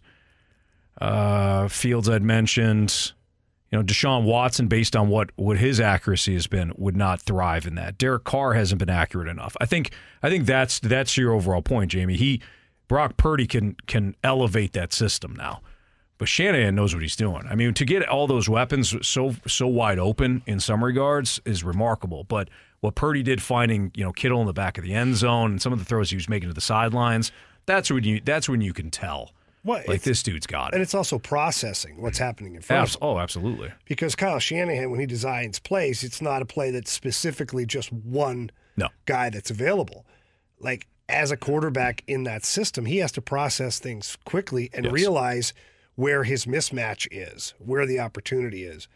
So I think you got to give credit to Brock Purdy. And the best part, I give credit now to the San Francisco 49ers. They just locked him up again. Mm-hmm. He makes under a million dollars for the next three years. Wow. And this is a team that, based on us, uh, is a Super Bowl contender. Mm-hmm. Probably should win the Super Bowl this year. They, they've been the best. Watching team. that defense and the way the offense is humming right now, I think they're the team to beat. the 49ers and Eagles have been the two best teams in the league. Then I think you can go to like the Dolphins, Chiefs, and Bills in that area. After that, uh, and the Lions, Jamie. The Lions deserve to be in that category. You're right. You're right. But I also, but And then when I you- love the Lions, but I think the they're not on the they're not on the Niners level yet. I think the Niners are Yeah. a better team, man. No, they are. In the NFC, the pecking orders, the 49ers, the Eagles, the Lions, long pause, Cowboys, and then you can get into like your Seahawks. And then, of course, the NFC South, best division in football right now, save for the Panthers. Every team is above 500. Every team in the NFC South is above 500 except for the Panthers. Yeah. They're way behind it. No other division in football, guys, has three teams above 500. The worst division in It's the. NFC South, boys. That's where the true talent lies. Yep. Know what I mean? When you've got Shaky Bakey, Derek Carr, and Desmond Ridder in your division, you know good things are happening. Right, Marsh? Yeah, Anthony. hey, you know what? Kudos to Desmond Ridder for put putting on a together show. a final drive that ultimately won them the game. So, as I was as I was tuning in yesterday, when he threw that shovel pass behind Bijan Robinson, who caught it one handed and then put it up, put it behind his back as he was running, and then finally secured it and went in the end zone. Uh-huh. I go, this guy can't even throw a shovel pass right. So when the Texans scored a touchdown to go up, I go, there's no way in hell that Desmond Ridder is going to put this team into position for a game, just a just an attempt. Like he's going to throw a pick, or he's going to take a bad sack or something. And then I think in four plays he had him in field goal position. I go, okay, I'll shut my mouth now. That was a surgical drive. It was. threw to the outside and saved the clock. Yep. It was a it was a good drive. And they had timeouts left because the announcers kept saying, well, you could throw to the middle, you could throw to the middle. Throw to the guy that's open. And that's what Ridder did. You know, Ridder Ridder and and um, Justin Fields took so much criticism following last week's performance. Like they were getting crushed all week. Those two guys had had two of the better games. So good for them. Yeah. Can they do it two games in a row? No, I don't probably know. not. Yeah. It's a fast lane on 101 ESPN. Build your sleeper team. We got the results. Jamie won the first week. We'll see who won the second. And then biggest question of the day next on 101 ESPN. We're right back to the Fast Lane Podcast, presented by Dobbs Tire and Auto Centers on 101 ESPN.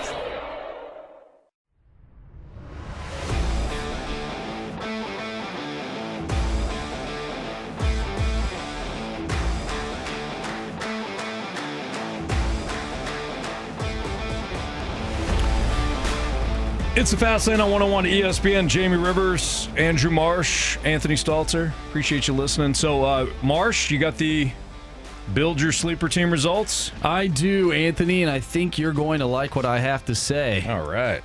So let's just start off with the worst of the group. That would be myself. Oh, wow. Yeah, just a terrible week um, on this side of the studio. Yeah, just a terrible week. Uh, Marsh. I had Joshua Dobbs, Rhamondre Stevenson, and Tank Dell on my sleeper team. Oh, Josh no. Dobbs, uh, one of the top quarterbacks in fantasy this year, despite being on the Cardinals. You know, they're a good try hard team. Uh, he had 8.74 points. Rhamondre Stevenson did nothing in that loss against the Saints, and Tank Dell looked good and then got injured. Yeah. So my total was 19.44 points. Coming in first place, though, Anthony Stalter with 56.28. Holy crap. Jamie, you had 37.68. Yeah, you we'll did well. start That's with better than I thought it was. We'll start with Jamie's team. He had Joe Burrow with 23.38, Jonathan Taylor 4.4, and Tyler Boyd with 9.9. I can't believe you got that much. Didn't feel like it. It didn't feel very good at all. No. Anthony, you had Brock Purdy. Yeah. 26.08. Four tutties. Jaleel McLaughlin. guy you don't even believe in. I oh, stop it. Uh, McLaughlin had. now I uh, don't believe in somebody that- from the Bay Area. Okay. Boy, that's move. That's a moving target you guys got. Go ahead, Mark. Anyways, uh, Jaleel McLaughlin had uh, McLaughlin had nine, or 17.9 points. Uh, Zay Flowers 12.3. Probably could have had more, but he fell. 56.28, and you two are now tied on the season, one one, and I have zero. Just, just like we're tied in that home run derby we keep forgetting about. Oh, yeah. Yeah. Son of a. Pick a pick a uh, player Do we have a game tonight? Yeah, we got well, we Who's got one playing? game going on right now. The Phillies and Braves. Phillies up one nothing. By the way, Was it a Diamondbacks. home and- run? I'll take that guy. Let me see. Probably Let me see. Yeah, probably the guy I would no, take. wasn't a home run. It was Alec Bohm singling. All right, Diamondbacks Dodgers. Jamie, home run derby. We're still looking here. I don't even know if the lineups are out. Let's see. I'm trying to find that too right now. Let's see what we got here. They are out. Where are they at? Uh, MLB.com. Just Google MLB lineups. Walmart plays the sounder. Back, back, back, back, back, back, back. We're still in sudden death. Believe what I just saw. Home run. Okay, there we go. We have to make it official. We do. You're right. All right. Am I picking first? Go for it. I'm going to take Corbin Carroll. Okay. All right. Probably a good idea to go with the Diamondback, given how hot they've been. Well, and I looked at the picture for the Diamondbacks. It's Zach Gallen. Yep. It's not pretty. Um, I'm gonna go with Mookie Betts. Two leadoff guys. Yeah. Ooh, battle of the leadoff, baby. Entangled. All right. So Jamie's got Corbin Carroll. I've got Mookie Betts as we try to break our home run tie. As we try to remember. to as we break. try to remember to play the home run derby. We can't we can't do the tie. All right, so we got to keep pushing here. Now, time for the biggest question of the day. There we go. It's time for the Fast Lane's biggest question of the day. All right, gentlemen, we got a text earlier in the show. We were talking about the Mizzou LSU game from the 314. Another misstep by Drink. Don't forget the field goal Harrison Mevis saved him on with the delay of game earlier in the year against Kansas State. Yeah. Seems like a pattern of in game coaching mistakes. The question I have for you, gentlemen should we still be critical of Drink with some of his questionable decision making? Yeah, I do. I think that's a great point. I think it's a great text. And thus far, Jamie, going back to our conversation about Mizzou and LSU, one of the biggest differences was the second half adjustments. Jamie had talked about maybe the offense going in a little bit of a shell. I had highlighted how Brian Kelly and his LSU staff, they were baiting Mizzou's defense a couple of times to allow Daniels to run. He he doesn't need opportunities to to showcase his rushing ability. You had a spy on him at one point. I, that 35 yard run, they slipped the guard out to block the linebacker that was the spy on that play. Wiped him completely, nearly out of the nearly out of the play, but just enough for Daniels to find a, a lane and go.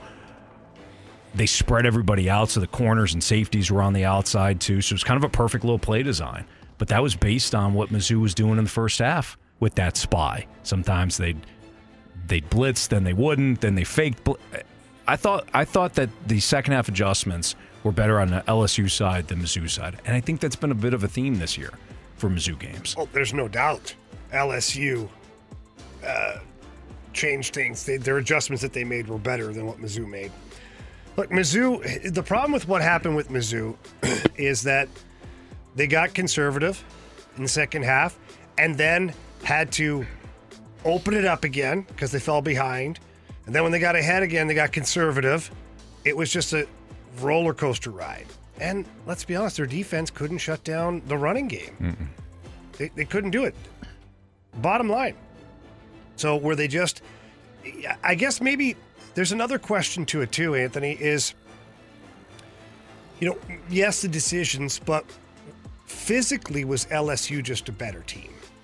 I think that offensively, the big one of the biggest like on-field takeaways I had was LSU's offense gave Mizzou problems uh, from a speed standpoint. I'm talking about gave- as the game went on, right? So, like in the like a first phys- half, like a physical standpoint. yeah, like did LSU wear down Mizzou?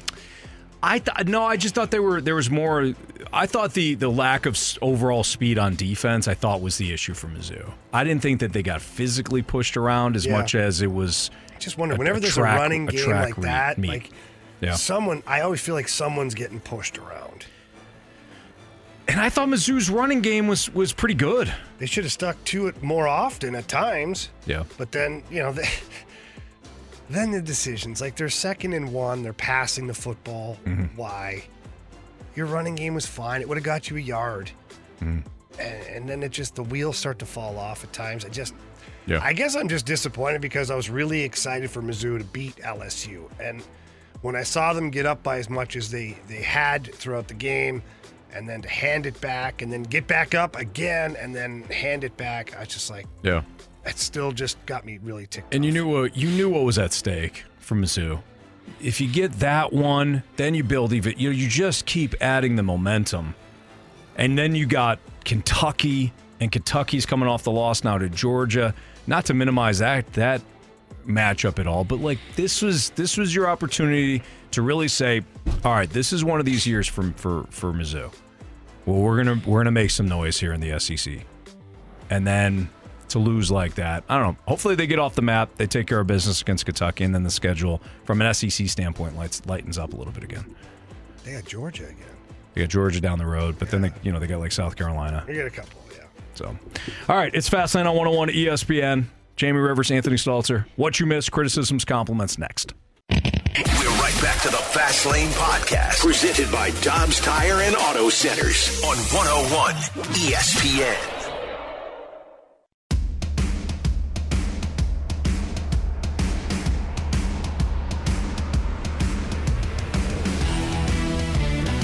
If you missed anything from today's show, you can download the podcast available at 101ESPN.com or on your 101 ESPN mobile app. It's all brought to you by Dobbs Tire and Auto Centers. Talked a lot of football today, also mixed in some Blues and Cardinals. Jamie discussed what the final roster moves mean for the Blues moving forward. Did some Blues cues as well. Uh, what can we take away from the fact that the Cardinals did not have their post-season press conference? Jamie and I disappointed in that one, and uh, talked about how it's a bad look for the front office of the Cardinals. Talked a lot about Mizzou's loss to LSU and what went wrong there. Played prophecies and eh, sounded good at the time, plus narrative or reality. And are we overlooking Brock Purdy That's all available at the podcast. Again, at 101ESPN.com or on your 101 ESPN mobile app.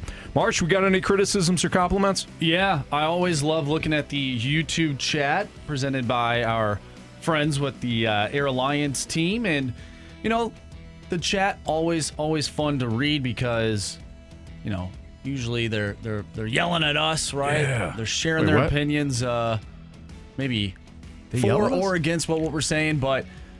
Today there was a little back and forth within the YouTube Oh, chat oh, uh, between uh, Ryan and, and Yuengling Mike.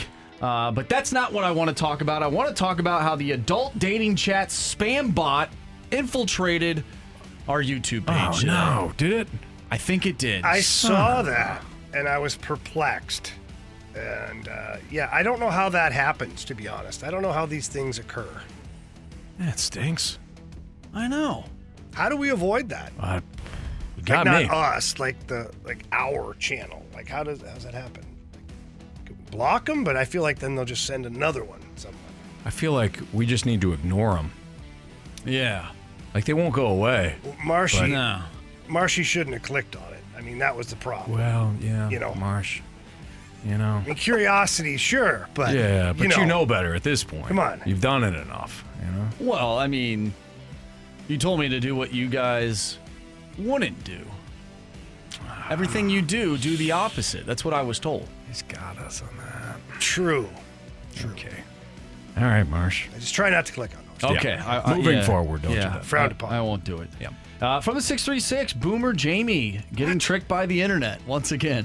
Which no, you know what? oh yeah, let, yuck it up, Anthony.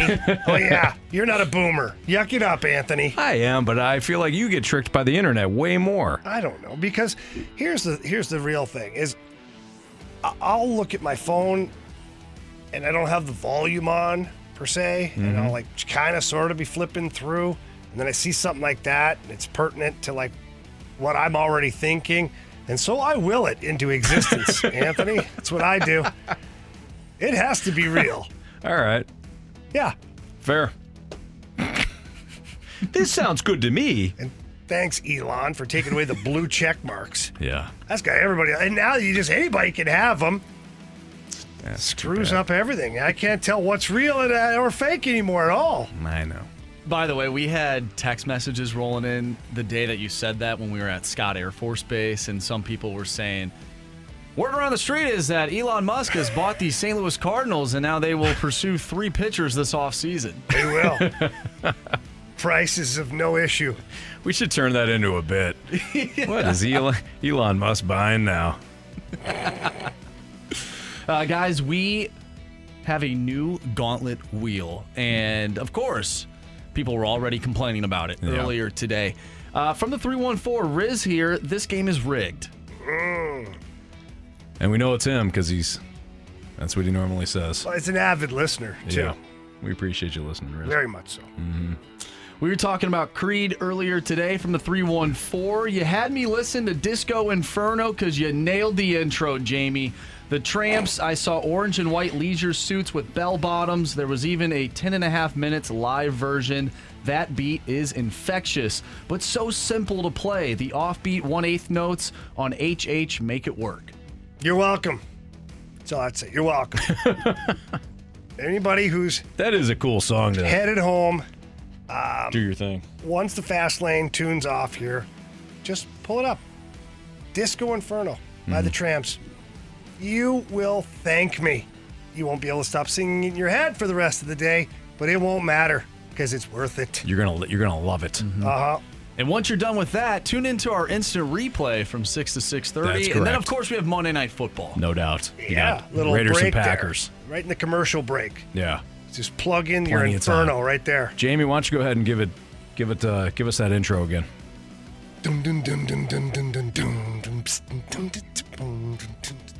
That almost sounds like uh, Metallica. No, that's interesting. That's way different. Marshy, pull it, pull it up on the you, YouTubers. They- Yeah, I don't know if I can. yeah, you can. You're fine. No, you can't. Why not? You can't. Yeah, it's Well, copyrighted YouTube- yeah, music. our YouTube You might want us to get booted again. from Not YouTube, again? but can't we just play the song? We play lots of songs. No, we you can't do it, Jamie. Uh, those days are numbered. Right. Well, this is stupid. Plus, when hard, we're done man. here, you- they got to go listen to it. Yeah. It's a good point. But now I kind of want to listen to it. You know, I'm going to pull it up, although I have no volume on my computer. It's difficult. That's why I get tricked all the time. It's a volume. yes. The volume gets you. Uh, Whatever. Yeah. Uh, from the 314, I find it funny when people hate on the lower tier quarterbacks in the NFL. They act like they are terrible, but the reality is that they are currently in the top 30 or 40 quarterbacks in the world. Oh, I yeah. understand why it happens, but I still think it's funny. Oh, it- it- absolutely. You could do that for any sport. Don't you know that we don't care? You I had this the other day. I was talking. I was over visiting with my good buddy Tony Twist. We were sitting around talking about hockey and whatnot, and then we were laughing about people who say that certain guys suck. That hmm. guy sucks. Meanwhile, he's the zero point one percent of people that make the level that they're at. Yeah. And we just sit here and go, "That guy sucks." We're no better with the quarterbacks No. or the pitching staff. Yeah, that any- guy sucks. That guy sucks. Yeah, yeah, Anthony, well said. Well said. we should do better, but you know what? We're not going to. Nah, it's gonna be tough to do better on It's- that. yeah. Yeah. Because when you watch it, and uh, you know you get a quarterback throwing three interceptions, or throwing perfect pick sixes, and I'm not talking about Brady Cook, by the way. I'm Mm. talking about NFL quarterbacks. I Uh, think, um, It's kind of hard not to sit there and be like, this guy's terrible. well, and I think that it's difficult to add the disclaimer every time, too. Like, Right. This guy sucks when we're talking about the 30 best quarterbacks in the world right now. If we're talking about the context of the 32 best quarterbacks, this guy is not good. Not good. But boy, if he was with a different group, like us in the studio, he'd be the best quarterback. Just run through every disclaimer ever. Be great. I just got called a boomer again on the text line. Jeez, let it go, And people. you know what? The text line has been on their game today, and we appreciate everyone texting into the Air Comfort Service text line. Last one here from Thanks Dad, mentioning the text line. The text line is undefeated. Undefeated, that's right. so is Anthony. yep. You missed that. I called the team undefeated today. Uh, What I meant was undefeated. We'll try better tomorrow. will we? ish. Uh, Marsh mentioned this before, but we do have instant replay coming up from six to six thirty, followed by Raiders Packers pregame at six thirty, and the kickoff of the game about seven fifteen or so. Go Packers! We're going to need the Packers. If they win tonight, we tie for this week, and uh, tie at this point a lot better than a loss. We don't want to be three two, boys. That's. I'm not, I'm not digging that. For Andrew Marsh and Jamie Rivers, I'm Anthony Stalter. We appreciate everybody listening today. Everybody have a great night. See you. You've been listening to the Fast Lane Podcast, presented by Dobbs Tire and Auto Centers on 101 ESPN.